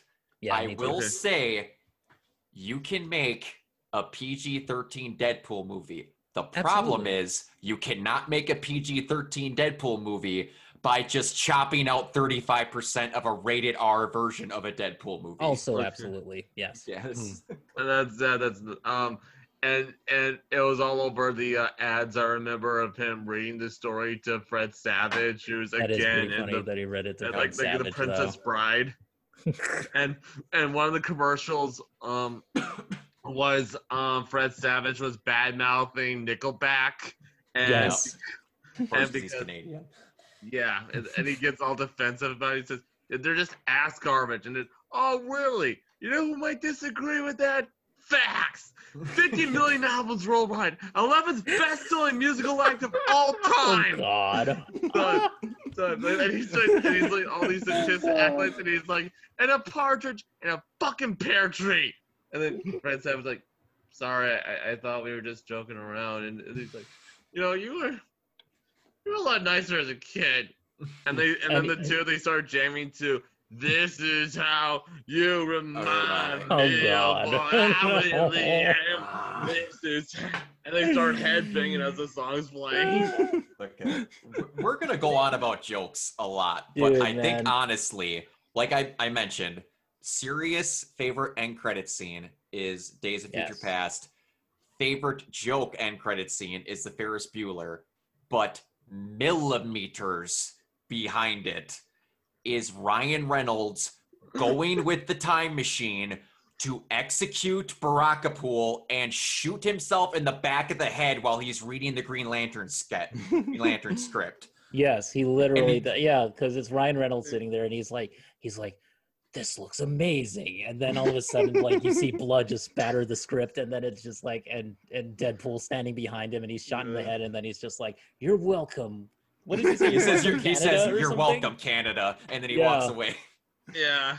and then there's another like- one and they have it in the um there's an extra special like Yeah. one thing i don't like sometimes with movies is where it's like this is the grittier dirtier more r-rated version deadpool's Mhm. got like four or five jokes that really don't land and a couple more blood spatters but there's an extra end credit scene where he talks to cable in the movie about going way back and then killing hitler as a kid there's an extra end credit scene where Wade is like in the like nursery, like standing over the baby, and he's like, I can't hook. Oh god! All right, come on. You killed people before. Come on, we can do this. And then eventually he just takes Hitler out of it to raise him to be a decent human being because he can't kill him. it's great. Yeah. Yeah. it's it's weird. We're basically just telling you jokes from a movie because you haven't seen it. So it, it I feel like Right. we're wasting time just mentioning jokes the whole time. Well, you know, it's it's it's funny. I mean, like even hearing it secondhand, it's funny yeah. because it's I like mean- the situation that's funny. It's like it's so absurd. It's like absurdist humor. You know. You know, like, you know, Black happened? Tom Cassidy Yeah. from the comics, right? Black Tom is Juggernaut's friend. He's got like a, like he's just like a, like he's a Scottish character who has like a staff or something that he uses to just does like energy blasts and stuff. And later on, Chuck Austin made him like a living plant. Um, No. but anyway, Black Tom is in this. He's in this. Well, he's in this. He's in this movie in the prison where Deadpool is, and so like, and Cable comes in, and Cable literally like like kills Black Tom, and then and Deadpool calls him a racist. Yeah, and he's like, and there's, and he's dying, and the last moments he like reaches to him, and I hope that you can find in your heart to judge people by the by the by the quality of their character and not the color of their The color of their skin. He's just so bad. And then he's friggin' sitting in the car. They're sitting in the cab with Dopinder, Colossus, and Negasonic on the way to like the care house. And there's Indian music playing on the radio. And Cable just asks him to turn it off so they could talk. And he's like, why? Because, and I can't remember the comment he says, but he calls him a racist because he asked him to turn off Indian music and Dopinder's Indian. And he's just like, and and you keep that radio on. is black in the movie who's like this is gonna be an odd one but for once i'm gonna i'm gonna side with the white guy on this one it's absurd but they handle it really well like Yeah. Yeah, seeing it out of context or some people will be like that sounds stupid i'm like you have to see it they they handle it with a lot of care because a lot of it is just like you killed black tom you racist bastard he was like a brother to me and like That's we funny. said, they have. I don't know how they had the budget to get Colossus in it, and they even reference big dumb stupid CGI fight coming at you, and it cuts instantly, and It's you don't see them and fight for like another five minutes because they obviously don't have the budget. But and then Ryan Reynolds voices Colossus and not Colossus, uh, Juggernaut in the movie Juggernaut, just yeah. with the voice changer, Hmm. and he that and uh he basically try and make Colossus into like an angry Russian and like he murders him by shoving a live car like car battery wire up his ass and then dropping him into a pool. So he's just being continuously electrocuted and he just gets up and goes, That's how we do it in Mother Russia. And he walks away. I'm like, it's- they're they're they're absurd. And like Oh, the, man. the last one I'm gonna mention, because like I said, we're just gonna quote every joke in the movie. yeah. What about Peter? One, uh, Peter, that is one. Peter. but the last one I was gonna mention is Dopinder, his friend. The entire time he is asking so hard to be a hardened criminal, hmm and then like Cable, when the the head of the Essex House, I can't remember the guy's name. Um, just he called the comes out and like he's like, "You're not taking that boy away, you mutant sons of bitches, whatever." And then Yeah, Cable's like, like, "I'm your killing souls this are beyond redemption. And Yeah, there we like, go. How about and he's your like, blessed, perv?" cursed are those who are healed by my hand. And like, He's screaming at them, and he's like, "I'm gonna kill him." He's like, "No, we're better than him. We're not gonna stoop to his level." And he just stalls out, waiting until Dopinder comes with a cab and just demolishes him from the side. And oh man, it's just like, oh, I couldn't wait any longer. I heard you're coming, and I just had to do something. It's It- the best. Everybody Mhm. else, go ahead. I've talked way too much. You guys go. I love the Deadpool movies more than most movies. Period. Go Same ahead. here. I talked way Same too here. much. That's it. Yeah, Deadpool is my spirit animal. Now, I, I- I like, you know, I have a sense of humor. I'm not a big fan of comedy movies. Um, I have to be like in a certain mood for it, and I just don't. Sure. I don't know. Like, I, I won't ever go see to go to the theater to watch it most of the time. I don't know. It's just kind of like a thing that I do because I want to be in a certain mood. Whereas, Mhm. like with a movie, I'll watch any kind of movie because I want to see a good movie. But like, a comedy is a specific kind of thing for me. Yeah. Is it kind of like comedies aren't something you need to be seen in a theater because you don't need that environment to get a comedy? Is that what it kind of is? Because I'm that way with certain movies. Like, I'm sure I'll like it, but I don't need to be in a theater environment to enjoy it. Mhm. Right. Yes. Yeah. I think I think being a theater, I think it could I think it add to an experience of like any genre. I think. Uh, well, because having the feedback of, of a crowd helps. Of course, 2020 is not conducive. Yeah. Um, yeah. That's- But Yeah. and That's I- the you hell know, year. And even before that, and even before now, is people just didn't like. Even if it was a comedy, like if you laugh longer than a certain amount, it's like okay, like let me get back to the movie. Like, you know, I don't know. People don't like to know you're there. Some people don't mind. Mm, I go to the mhm. theater because I like some of that feedback. I don't want you know these you know obnoxious little prepubescent kids behind me snickering and making jokes throughout the entire movie, and like when it's serious, especially like, dude, Oh, I hate that. oh man, it's the worst. Yeah. Yeah, I So. get you. No, I agree with that completely. Some people's theater etiquette, they deserve a smack in the back of the head. Hmm. Jacob, any any uh, thing you wanted to add to this? Um, honestly, as much as I enjoy the Deadpool movies, um, if, if Disney ever like, I seriously doubt they would make an R-rated Deadpool movie, but in the MCU. But honestly, there are only so many Green Lantern and uh, Origins jokes that you can still make at this time. So. You know, I don't know how I don't know how Deadpool. I don't know what they could possibly do to top the, these two. They could, it would it would end up being more comic book references versus his old movies type of stuff. I think it would just he they would come up with something. For crying out loud, they came up with a joke about how um uh do you want to build a snowman sounds exactly like whatever from Yentl. I can't, can't remember it. Um oh Papa, can you hear me? That's Probably what it was. me, yeah. that's what it was. Yeah, no, I think that'd be interesting. Um, you know, uh, they could definitely do meta stuff. You know, I think that um, I think that the movies would probably be even more meta, like on even Yeah. more immediate pop culture references. I think that that's kind of their style when it comes to like you know com- comedy and whatnot. Um, so I think we would see you know stuff like that um, in the in future potential uh, Deadpool movies. I think we might end up seeing him in other people's movies Yeah, maybe far before we ever see him in his own again. Yeah, you're Yeah. right. And um, I thought of him as yeah. doing like cameos in the MCU, like Stan Lee used to, like have Deadpool. basically, cameos. basically, yeah. But Um, like, but also like have that. him have the knowledge of the old like 20th Century Fox X Men franchise, and then just deal with that. sure, like he could basically reference it. Would be you know would be interesting, I guess. Yeah, Uh, but you don't want to overdo it either, which is, you know, yeah. I mean, I feel like I feel like they. well, you kind of do want to overdo bit. it. Like you want to overdo it. I guess the point. Oh yeah, yeah, yeah. No, no, no. I mean, yeah, but you don't want to like get to the point where it's just audience fatigue and stuff. But Yeah. Well, true. don't know, Like the audience want is pretty fatigued you don't want a already. dead you don't want a Deadpool movie like every year. You know. Yeah. Yeah, Lord, no. I was Right. happy with it. The Every Deadpool two was one where I was like, do a couple X Men movies, then give me a Deadpool. That I was Yeah. very okay with. Yeah. Um. All right. So moving on here because we got two more to cover. Let's do Dark Phoenix. Another Nice. another one of my favorites. All right, now I can finally bring this Yeah. up. Oh. Or are you being sarcastic? Take it away, I'm, I'm being sarcastic. Yeah. Oh.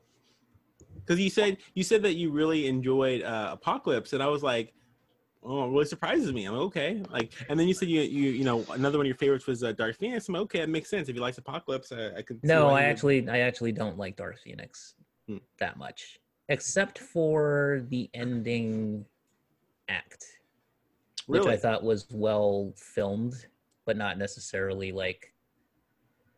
I mean, as an action sequence, it was okay. It was like Right. well filmed, you know, it was well done, but it wasn't like it wasn't enough to save it, in my opinion. hmm Yeah, the the ending act was actually my probably my least favorite part of the the, the movie. Um, interesting, interesting. I'd say like my uh to get all like the ne- the negative stuff you know out of the way 1st I'd Mhm. say um the scene when they were fighting in front of the building where uh where uh her name was Vuk I believe Yeah. Vuk Yeah, which is interesting interesting Yeah. name Yeah. Yeah. but um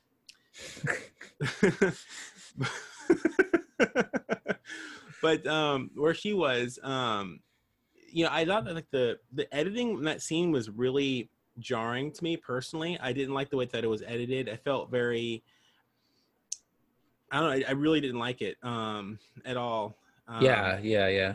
But you know the funny I thing is because point. the scene in the the the train was amazing like that was an amazing That's the thing scene. that I'm talking about. That's the thing that I liked about it was the the train. and that was actually yeah. i believe a reshoot that was yeah, a reshoot. that was the second unit director. That was the like the stunt coordinator, second unit director guy who Mhm. shot that.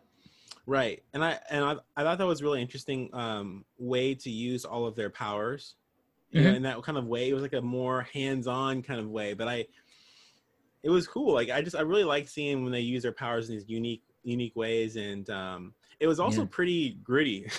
It You know, was. it was pretty. Mhm. It was pretty violent in in classic X Men fashion, you know, or Foxman fashion, um, which I enjoyed. The music is amazing. Hans Zimmer's score in this movie was incredible. Um, I love the score. I listen to it often, actually. And he actually has this uh, this side project he does called Experiments, where they're basically all the songs from the the the film, but like done in like a very experimental way, where he kind of just kind of plays with it and really like gets crazy with it. Um, Mhm. It's it's absolutely amazing. If you like Hans Zimmer, like uh, this is probably one of my favorite scores. I I would argue it's even my favorite X Men score. It's um it's pretty amazing. Although I do really I really wish that he would have paid more tribute, um, or adapted or evolved, um, some of the Yeah. previous scores. I really do like the X Men. Um, I would have loved to hear a Hans Zimmer rendition of the X Men theme, and I Mhm. would have loved to see That them would be bring cool. yeah. And uh, I think Henry Jackman, I believe, is a disciple of of uh, Hans Zimmer, and it would have been great to see like Hans Zimmer like adapt uh, Frankenstein's monster, but Hans Zimmer. that Mhm. would have been sick, but he didn't do it. So that was just that was a disappointment for me. Um, but all in all, I, I think that Sophie Turner really got more of an opportunity to um, to really like you know grow into her character, and I think she had some great uh, great scenes. I can go on like the scene in in the um, um, I really enjoyed her scenes in um, the her old home with uh, with Xavier. I thought that was really great. Um, I liked all of the, the like the the dreamscape scenes that she was in. Um, um, I really liked a lot of her scenes with uh, Tye Sheridan was really great. Um, Tye, I thought he was okay. I mean, I could go on and on about what I thought was okay and what wasn't. I guess my main complaints with the film are just certain like inconsistencies here and there. From like just a pure like technical standpoint, that it was great. I thought the drama really hit hard um, on the on the places that X Men movies in this franchise have always hit. You know, with like kind of their their relationship with the with the public, and um, um, I really I think that you know it, it brought back a lot of the the same drama that I, I love with um, with Magneto and with um, with Xavier as well. I thought some of their their scenes were were great together. Back at Genosha, like you know, those were great.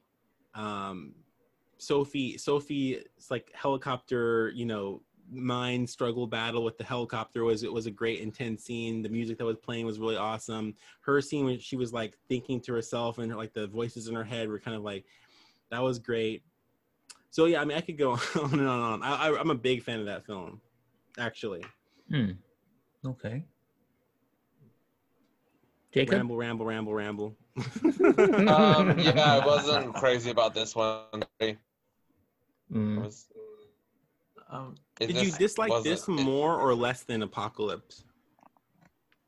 honestly, I might have disliked this more. Mm. So what about Apocalypse? just- do you like better? I don't know. I, I honestly, I don't really know at this point. I well, Dark Phoenix it fails in a lot of the same way that Apocalypse failed. You know, it started out okay, but then I liked. Okay, you know, maybe I like this a little better than Apocalypse because I actually, I did feel sympathy for Jean Grey to an extent. You know, so at least had that going for it. Um, but overall, you know, it just kind of retread the same familiar ground we've seen in a lot of these X Men movies. You know, it just, I agree with that. Yeah. just yeah. it I think that's the retread- thing that people dislike most about it. Yeah. Uh, in, in my opinion, and I don't, I know this doesn't apply for everybody, but I think that at this point, you know, like just at this point when the film came out and the ideas that were surrounding the film, like this was supposed to be basically like X Men Men's Endgame, quote unquote. That's what the expectations were. hmm And I think that people were expecting something that was a lot more like Days of Future Past 2, Yeah. basically Yeah. with this huge like cosmic dark phoenix story that just completely just does basically what the, uh, days of future past did but on a greater clip Yeah. and i Mm. don't think I, mean, I probably would have liked that that would have been great um, i really liked how actually down to earth and personal this was and i think it was a little bit more it, it, it took because I I'm a big fan of the actual Dark Phoenix um, story. I actually have the graphic novel um, in my closet over here. I really It's- like the, drama, the personal drama stuff. I mean, there there's some you know they go to that like world world place where they put they're put in this arena and they fight and there's all this Yeah. like, crazy you know stuff that that happens. And of course, Dark Phoenix is it precedes the Phoenix saga, so like you actually have like a whole you know the hellfire club comes into play and it, so they don't do all of that but i think they get most of the emotional key elements down that i really wanted to see Mhm. and uh it and it retreads in what they the little bit of dark phoenix that they had in three but in the in the proper way with better performances on behalf of jean grey and it's a more cohesive story um, with an amazing s- score which the third one didn't have and better action which the third one didn't have. And it's pretty much better like you know film you know cinematography just in general. So it, it was just a Yeah, fair enough. could have been could have been better. I mean i'm not saying it's like the best thing ever but um i don't know it, gave It, me a lot it of things i tells, wanted it to tells see a story. I think it tells a Dark Phoenix story at least better than X Men Three, almost by default because actually here it's the main focus. yeah it is 100% the main focus yeah. Uh, Obviously, yeah, but I feel also I do kind of like how in the opening we kind of still imply that Charles Xavier actually made Jean's life worse by shielding the secret from her. Yeah, I like that too. I, I I liked how it kind of um it it took Xavier's character and it made him because you know in all the movies um that we've seen we've seen kind of how reckless he was with his powers, especially as young young Xavier, how quick he was to like you know basically brainwash um uh what what's her name um what's uh, that? what what's her name uh the character who doesn't need to be the the the, the girl who Oh, uh, Jessica Chastain. no, in Yeah. in all the other movies. Uh, oh, Famke Janssen. no, uh, Xavier's girlfriend. That- Moira. that- that's Oh, Moira Moira. McTaggart. Yeah. Sorry, I, I spaced out for a second there. I'm sorry. Yeah, yeah. She, like he brainwashes her, Yeah. right? Like just kind of like uh, completely no no uh no holds bar. Just you know, and the fact that he does things like that, he was very just kind of like um I don't know. He felt like very controlling and very um unethical with some of his uses of his powers in the past. So the fact that they kind of made him do this, oh, I'm doing this for her good, you know, I'm, I'm locking her powers away, and that ends up turning out to be a bad thing. I thought that was a really interesting character arc for both him and for and for um, for Jean Grey, and um, it kind of it just, oh, it, he he never had like any bad motives or anything like that, but it just really, like, it was his own the consequences of his own actions kind of coming back, and you know, it was, um, and it, was a really interesting thing too. And I, I think that it what it does it does is it really kind of like makes their relationship a little bit more dynamic and um like in, in the in episode three x-men 3 there was no real like they had this like really weird love triangle but it didn't really do any of their characters any good. It was basically just like which character is going to be more depressed when Jean inevitably dies Yeah. at the end? Like Yeah. you know? Um so i mean i can go on. Do you guys have any anything to say negative or positive? It doesn't I to me, I just um like it was just kind of there for me. That movie had a lot um weirdly going against it when it came out because it was gonna come out. It had to get the reshoots. It was coming after the deal was made, pretty much. And then it's the second try at Dark Phoenix that was not well received the first time Mhm. and it just yeah it just that whole time just made the two last x-men films not feel good to anybody just Mhm, because the whole mhm. situation was in but something like it was all right like they had dazzler in for two seconds that blew my mind like they just they had like you didn't need that Mhm. but i It think really didn't. no, I think that um the I think Vuk is the most pointless thing Jessica Chastain has ever done. Yes. well the reason is, what is because waste. she was actually a lot of her scenes were cut Mhm. and this movie was supposed to be two there, there's actually supposed to be two dark phoenix movies so they completely cut the second one and reshot some other things to make the this one end after the first one. So th- this whole thing with like the because basically the, there's there's there's scrolls. They're Yeah, scrolls like basically. that's what they, that's what they originally were actually. And the reason why a lot of it was cut was actually to to it was done after the fact after it was made um to promote um captain marvel uh, they actually they they changed things. That's actually they went on record saying that um, the director went on record uh, saying that they changed it so that Captain Marvel Mhm. would be like the more definitive version of like this universe basically and they were coming out around the same time too Yeah. so that's why that happened Oh yeah. Oh, I know that. He talked about how basically they had to change the ending because it was damn near identical to what they had in Captain Marvel. It's Yeah. just except i think more people Yeah. care about x-men than they do captain marvel I didn't think it was that bad. There was name. stuff that was on the nose in it, but it was like yeah for me, it- Dark Phoenix was just kind of there. I do like that they actually had the Phoenix be a terrestrial being and not a split personality of Jean Grey's. I never liked that in X3. Mm-hmm. It actually Yeah. made it be a thing, Yeah. and that I really respected.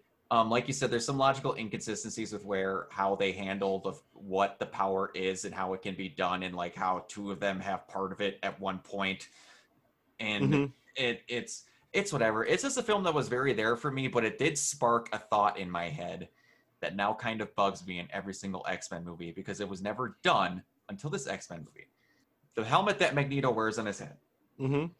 it blocks out Charles Xavier. This is the first movie where someone uses telekinesis crush to remove the damn helmet and then take over his mind. How in none of these movies do they just go, okay, sorry, Eric. right How? That right blew my mind when I watched this movie. I'm like, Well- would have never thought about that. you have to have the you have to have dark phoenix power in order to Yeah, exactly. Apparently. That helmet's really You have to be Omega it's like level. it's like it's like Thor's uh, hammer, you know, but on Yeah, his you head. have to be you know? worthy to lift the helmet. I was just kind of like, did I miss something? Is the helmet telekinesis proof? What did I right, miss? Right, right. But- no, yeah, that was the main revelation I had from that movie was like, Mhm. how the hell did no one ever do that? right. But I- I- again, like yeah. The scenes with Eric and um uh Raven, or sorry, Eric and Jean, when they're when she will not admit to him that she killed Raven, like I brought it up again. I believe I brought it up last time. In Cinema Sins, they bring up that Michael Fassbender is doing more acting with his face than Mhm. most people have done in all of these X Men movies. And you brought it up why he has the stuff with his hands. He is an incredibly talented physical actor. Mm, That dude can scream at you without saying a word, and not a lot of people can do that. right. Yeah. And Yeah. then when he finally finds out that she killed Raven, he's just gone. and it just it's Yeah. it's really cool to see that flip. One thing I didn't like, I will say, is Mhm. um the subtitle of this movie might as well have been X-Men. Uh, Jennifer Lawrence finally got out of the movies because it's like I think he just she gets bashed up against the telephone pole and then that was it. Well, actually, it was a fence. Oh, a, fe- a fence. I'm sorry, a fence. And she's just spiked into it, and then she's gone, and then it's. It felt very much like, all right, we need to get rid of Jennifer, and then we're gonna do the rest of the movie. That was just like, I, I don't know if they could have done it in a Well, more I think that was way. kind of the impetus for a lot of the kind of turmoil and like change that Jennifer that um Jean went through. yeah. You know, oh yeah, that, kind- that kind of like started like kind of the downward spiral, sort of. Because basically, you know, she felt like guilty for that, and yeah. then she started questioning whether she, you know, that that came from a place of like she wanted to do it, you know, maybe deep down um, or not. I, I think that there are um, there were effects from the the reshoots. I do think there are some re, uh, effects. I think all reshoots have a certain like different levels of impact. Like some are, are you know the way that they cut it is, is is poor in some situations. It's better in others. I think they did a pretty good job for making for a movie that was supposed to be two to like wrap it up in one. It's not a complete disaster. Like I think some people would argue like this is fan four stick level. I don't think so. Oh. God, no. No, Lord, no, no. no. It's super. It's Oh, super jeez. cohesive. It- it's cohesive. It has, you know, I mean, it's it's really well put together. I think that there's just some editing issues in some scenes, in my opinion, um, and there's some parts that could be fleshed out a little bit better. And I think that if it were two stories, you could kind of create this larger, you know, painting that kind of spans over, like especially these characters. I think if we got a little bit more invested in them, I think it would have been an even bigger payoff. Like imagine if you would have gotten to see more of the relationship between Raven and and um, you know Gene? Jean right before you know the event happened. Although I think actually that was that was always meant to happen actually in this movie. I think. And matter of fact, I think they actually cut some things. Uh, and this is something that I kind of you know annoyed me a little bit because when Raven uh, flies into the fence and gets like you know impaled, right? She kind of walks up and then she flies away, right? But then in the next scene, she has like blood all over her shirt, Yeah. right? Oh, Yeah. So I think what actually happened is is that she might have like pulled Raven off or something like that, and then got like all the blood on her shirt, or she like approached, or maybe she died a completely different way. That was Hmm. actually reshot. And then when because there was no blood on her at all when she flew, and then there was when she on the next scene. So there's obviously something that got Yeah. cut there. So Yeah. that that's kind of a, annoying. Most people actually who complain about this movie don't mention things like that, but That's true. you know but th- that's where i think most of the issues lie for me personally i do like the the main the core characters the drama and the way that it's made technically i think it's pretty strong Yeah. And like it would have been cool where this was a movie where I wasn't super into what the present product was, but it would have made me excited to see what the next movie would have been Hmm. because you literally and again it's my main complaint about these X-Men movies. They basically re- soft reboot themselves every time another one happens. yeah Like just knowing that Jean is the literal phoenix rotating the earth, you could have done something really cool with that in the next one. Actually, have her be full blown phoenix, just Mhm. like destroying people. Other than the really cool Thanos snap basic Yeah. fight at the end, that was really cool. Oh, I will say that was awesome. The editing on that was great. yeah that final the full the whole final action scene well i think see I, I love man there's so many scenes in this movie that i love like i love the car crash scene um i love you know like it's just so it's it's how it starts off and it's just so visceral and it's so like immediate and it's so just jarring. And i just love i love that scene. Um also i like the the scene at the end. So basically and this is uh, some parallels that you don't actually um you might not have picked up but when she crashed and she was a little kid and the the car's like you know tumbling and you see like the glass coming up and then there's like this big bubble right? That parallels the end where she's protecting all of the the mutants. They're she wraps them in the bubble and they're all Yeah. tumbling and then the, the glass comes up and it's kind of like it, it's Yeah. it's almost the exact same scene, but it's with all the other mutants. So it's kind of like she's protecting them like she wished she was protected when she was a a child. So I, I thought that was pretty uh that was like really really well done. Also, it makes sense too because while that was happening, she was speaking to Xavier as a child. Remember that? Oh yeah, that's right. It- Yeah, yeah, yeah. So it's kind of like you know, it kind of it kind of ties together. I thought that was really clever. So yeah, I mean, it just uh, you know, in general, I think that um, I think it, I think it really holds true to a lot of the the themes and the flavor of the previous X Men movies, while at the same time bringing something new. I mean, you have a different director. So the thing about Simon Kinberg, there's so much. Um, we I think that's one thing we haven't talked about yet. Really, is there so much controversy around that? Um, I really don't know what he is or is not responsible for, not because of lack of information. Like I know what he's people have said that he's done as far as like you know the fan four stick thing and then this and whatnot. And a lot of people seem to also uh three. He was supposed to be um responsible for I guess you know part of three. He has credits on that as well. So he's got like a really bad reputation. I think that this particular film, this is completely written and directed by him. Um, aside from the reshoots, I think that the film was pretty strong. So I, I don't know. I, don't, I wouldn't necessarily. Um, I don't know. I, I think that he's he did a decent job in my opinion. Mhm. But I mean, what do you guys think about like? Were you guys affected by any of the kind of outlying factors and information around the film, or? No, because uh, I, I uh, didn't see it until we were gonna do this. Oh, really? Hmm. Okay. Yeah, So you just So recently I- saw it. Nice. yeah. okay. So I was kind of, I, I, if I, if I was remembered about it, I totally forgot. Dude, I had the, heard um, some, but I wasn't. I, I don't think I was too affected by it. I th- I just don't think I liked it. Me either. I I really there really is no excuse for it to be as bad as it was, reshoots or not. I just think that they, you know, Dark Phoenix and and like Dark Knight Returns and uh, the Wolverine Japan storyline are my three favorite comic book stories. Ah, okay. So like for me, this had a lot to live up to, and I don't think it did. I think the '90s animated X Men series did a a better adaptation. yeah, that's a high pedestal. I mean, I, I like that. I like that old show. What was the last time you watched it? Um, fairly recently, I saw the first episode. I, I've been finding that a lot of um animations that I revisit, I really don't like. Like I, I just Oh, that's yeah. interesting. well, not not not necessarily because I they're bad.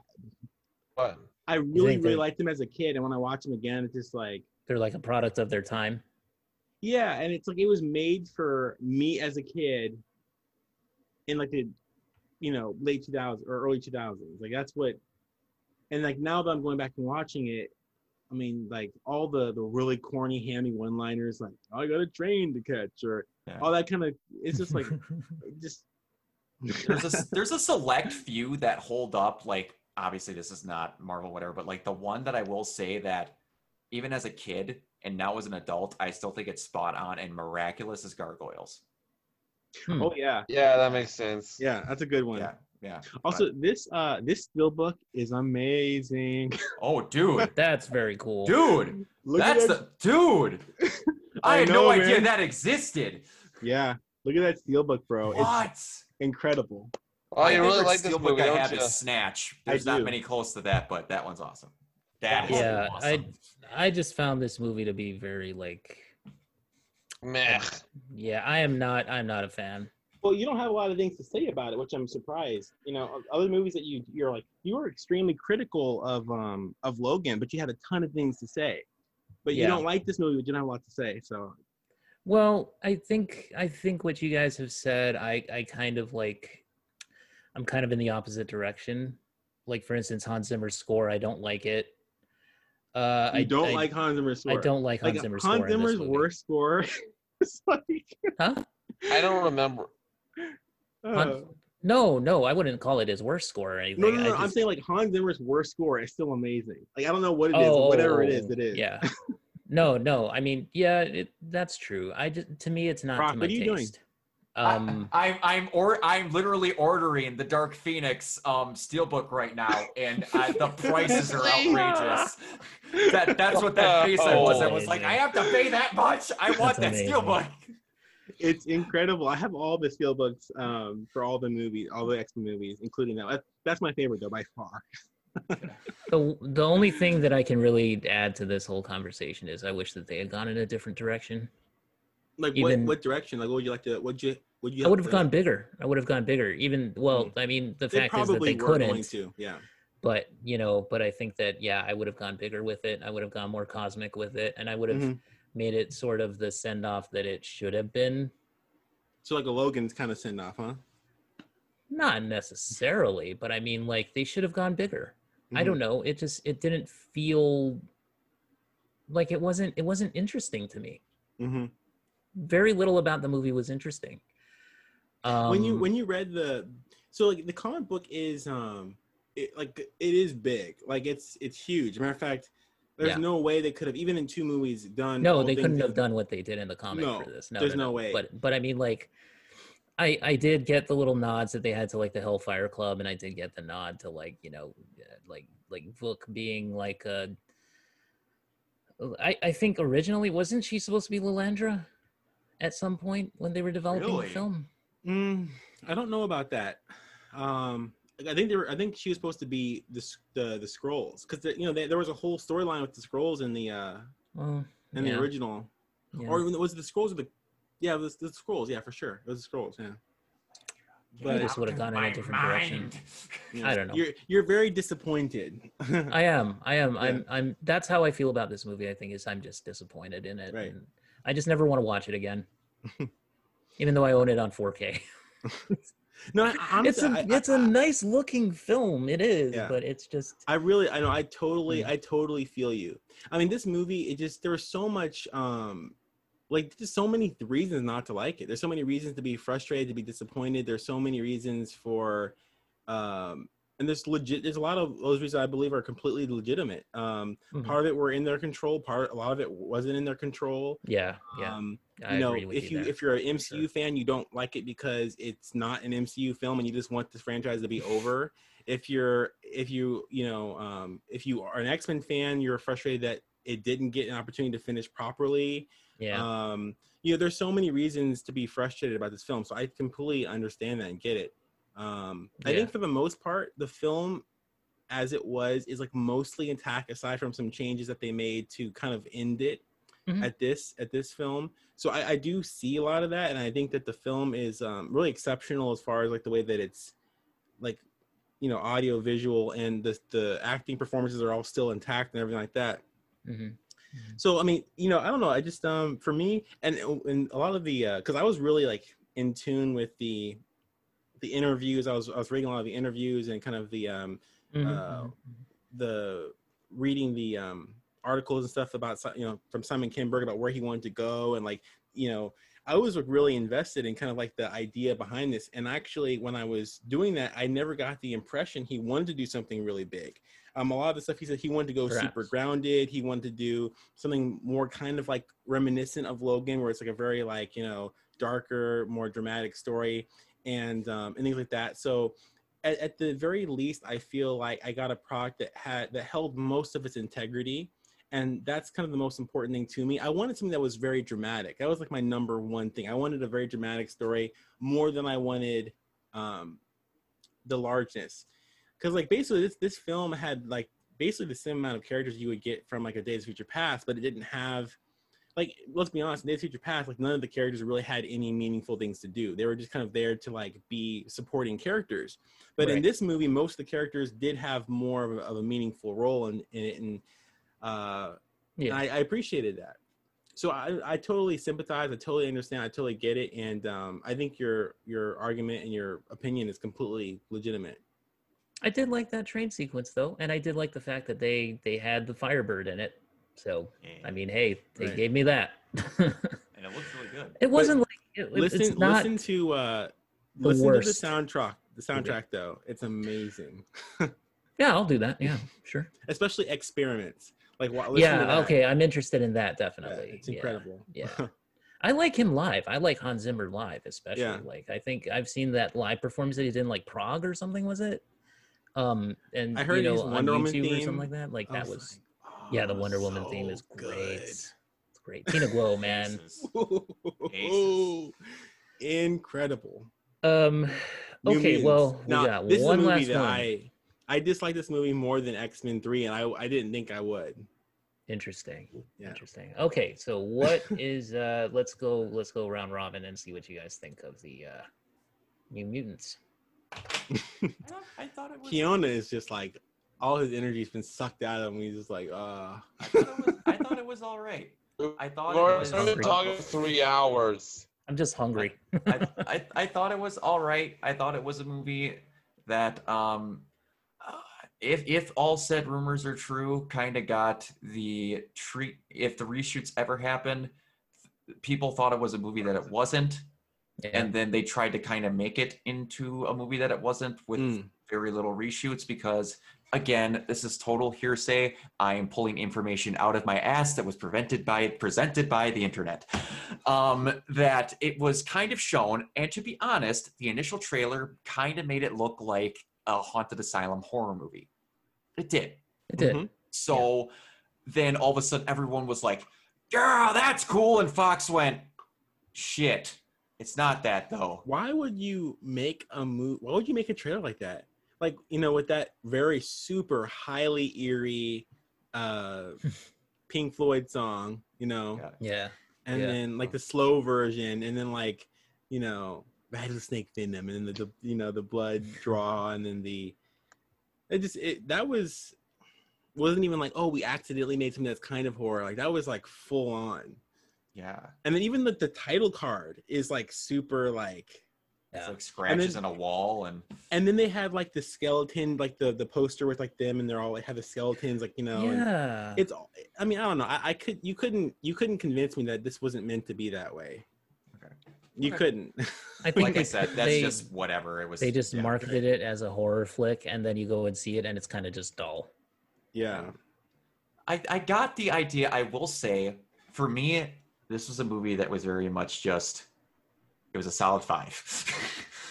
Stuff, and it looked really good, and it was a movie that got what it wanted to do. And I liked the base concept of what was in the movie. It just could have had proper execution at certain parts. Like it was obviously you had a person's powers making three quarters of the movie. And I like the idea behind it. It was basically like Scarecrow's involvement in the first Rocksteady game, except the Mhm. entire movie, which at its heart is a really good idea. I will say fully, I have not read the Demon Bear storyline, so I have no emotional attachment. I have no clue what it's about. I just will Neither. say that at the end of the movie, that bear looked badass, and I thought the effects were really good. So that's Yeah, me. i thought the effects on the bear were good i think that the effects on everything else were not like cannonball's character like whenever he used his power it was like especially so man let's just let's dig in okay 'cause Okay. I, God damn it that It's time to- silent snicker in the background of Jacob going, "Oh no." let's, well, let's I- let's dive deep. Let's dive let's deep. dive deep because okay We're almost done. so for instance Illyana is like and Cannonball are in a are in a scene right and they're all scared and he's like these stupid like clown guys are kind of they're completely in it they're completely useless they're not gonna pose you any harm they didn't they were just there just to like look kind of weird Yeah. and the CG on them wasn't that great, in my No. opinion. No. And and then he's like, "Do something, save us!" And then she just like disappears, and he's like, "Oh, okay, I have to do it." And then he just runs through them, and they just Why didn't like he just do that? they're like, "What?" he, he was begging Illyana to save him, and then he just like runs through, and then he's not even like, you know how his powers they kind of establish like when he uses his powers, he has mm-hmm. the potential to harm himself. Like he gets, you know, he can get beat up, and it's kind of dangerous. He can't. He just flings himself at, at stuff, right? The, He's the next scene, he's just fine. Like it, there's no like, and you barely, you, you literally just see him, and then you see like this like CGI, like flash, and then like you turn, and then you just see where he went. So it, it's like it was super bad. It was it was so bad. and then um also I think you know Illyana like when she whips out the swords and she's like slicing up up and whatnot. hmm The principle is cool. I mean, I thought it was kind of like you know that's neat. Like, hey, she's slicing these characters up with her her laser Psylocke swords, you know, or Psylocke sword. But but um, it just looked really wonky. And I, honestly, anything that had to do with these these characters, it was dumb. There was like no stakes. They were just kind of like walking towards you and like you know their mouths open, and then they would just you know run away, and they'd slowly walk at you, or they would you know maybe like touch you, and you'd be like oh, and then you would cut them in half, and they would just be like, you know, it's like if you want to make something scary, you do what you do in Days of Future Past. You know, it's Yeah. like this is not Suicide Squad X Men style. You you can't afford to just kill one of these characters, and you can't like have like one of the characters like thrust one of the someone else into like a wall or like chop their heads off with sand. You know, to kind of establish their threat. So hmm hmm you know, I, I don't know. I, I, th- I thought that was kind of um, I thought the the Doctor Reyes was an interesting character. Yeah, Um, Uh, they, they, especially they, given who she works for. Dion Right. Bravo character. they tried to tie this in was a little bit with. Logan because you know the the the Yeah, scenes- I saw that. I saw that. and I was like, okay, that could have been something interesting. Yeah, Definitely. that was cool. yeah They, they were Um, pimping Sinister so hard, man. yeah Yeah. yeah so much and then and then we never got to see to see him or or anything like that uh the characters um all the actors um i wasn't a big fan of any of them except for Yeah. uh you know joy um Anya Taylor Joy is uh, amazing. She's great, and she made. But Oh, some yeah. of the lines they gave her, not and it's not even the racist lines. Like I honestly didn't. I, I took it as more like she's just like you She's know trying to she's get a reaction. exactly Yeah. yeah. she's she's taunting this other poor girl who's just Right. Doesn't know what she's doing Right.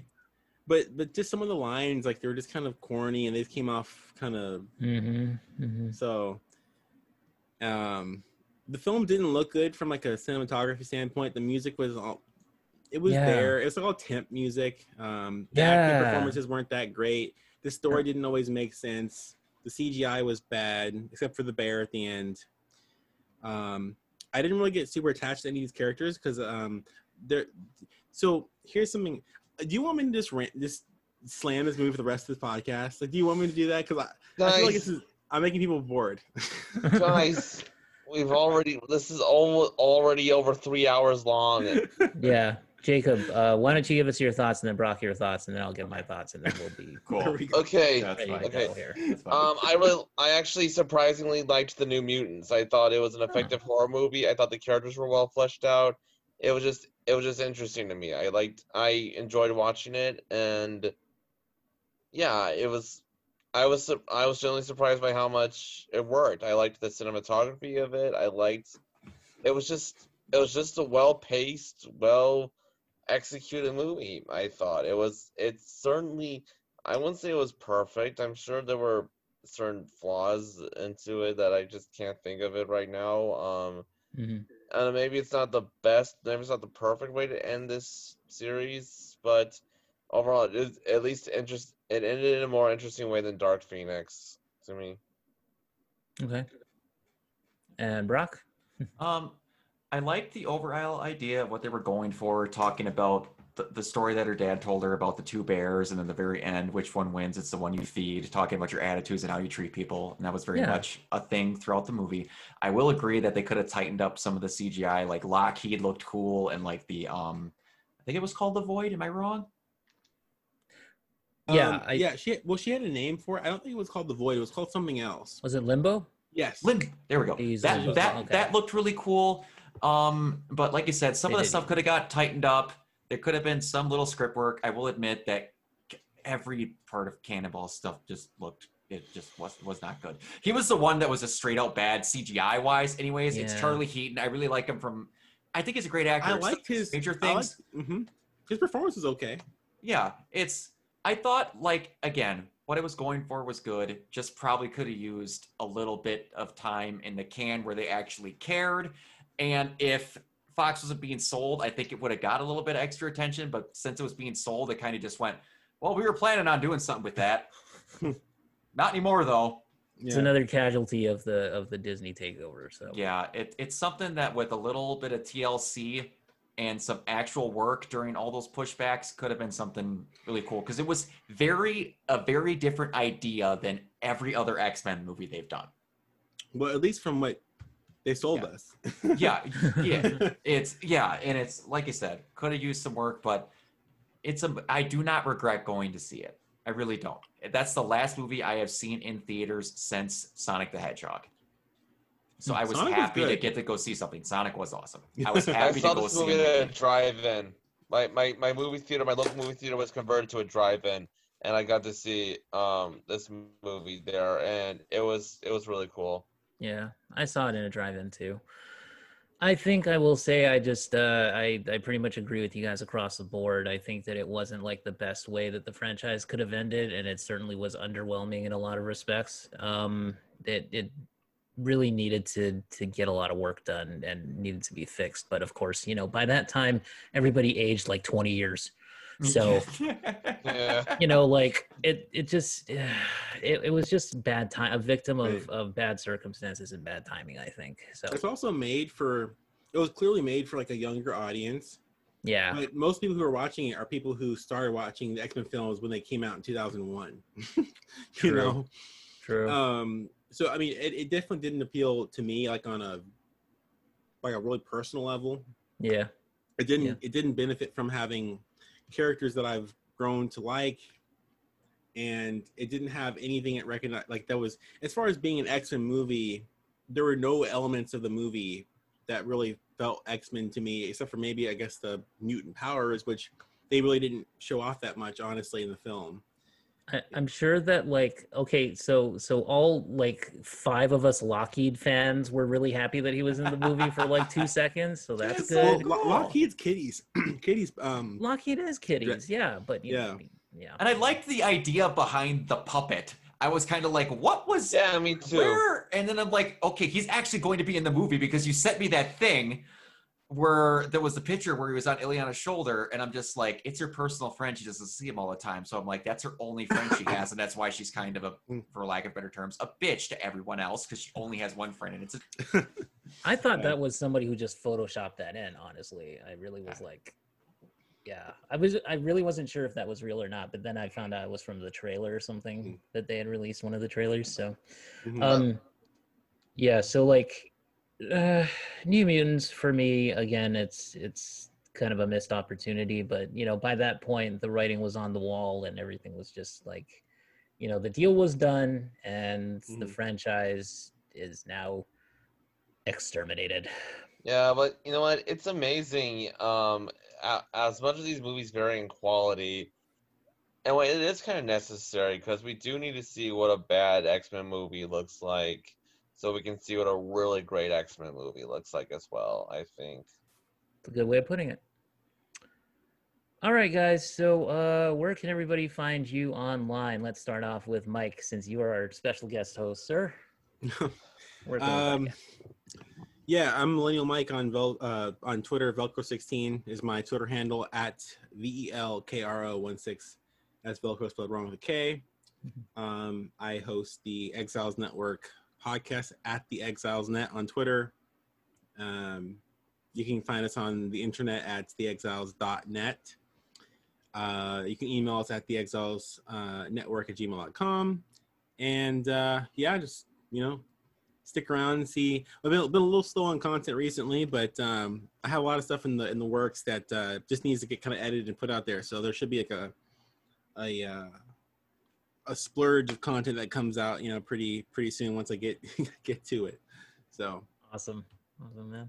Uh, let's also give a shout out to our mutual friend at the Reasons I'm Broke podcast as well. Woo, Uh, yeah. There you go. There you go. Nice shirt, man. that is an Oh, awesome dude. name for a podcast. I love that. yeah yeah so we love we love daniel and everybody over there so um definitely give them a give them a shout when you guys can um okay and jacob where can everybody find you online You can find me on Joe Krehbiel. That's K R E H B I E L on Facebook and Twitter, and I'm part of the Renegade Pop Culture Facebook group.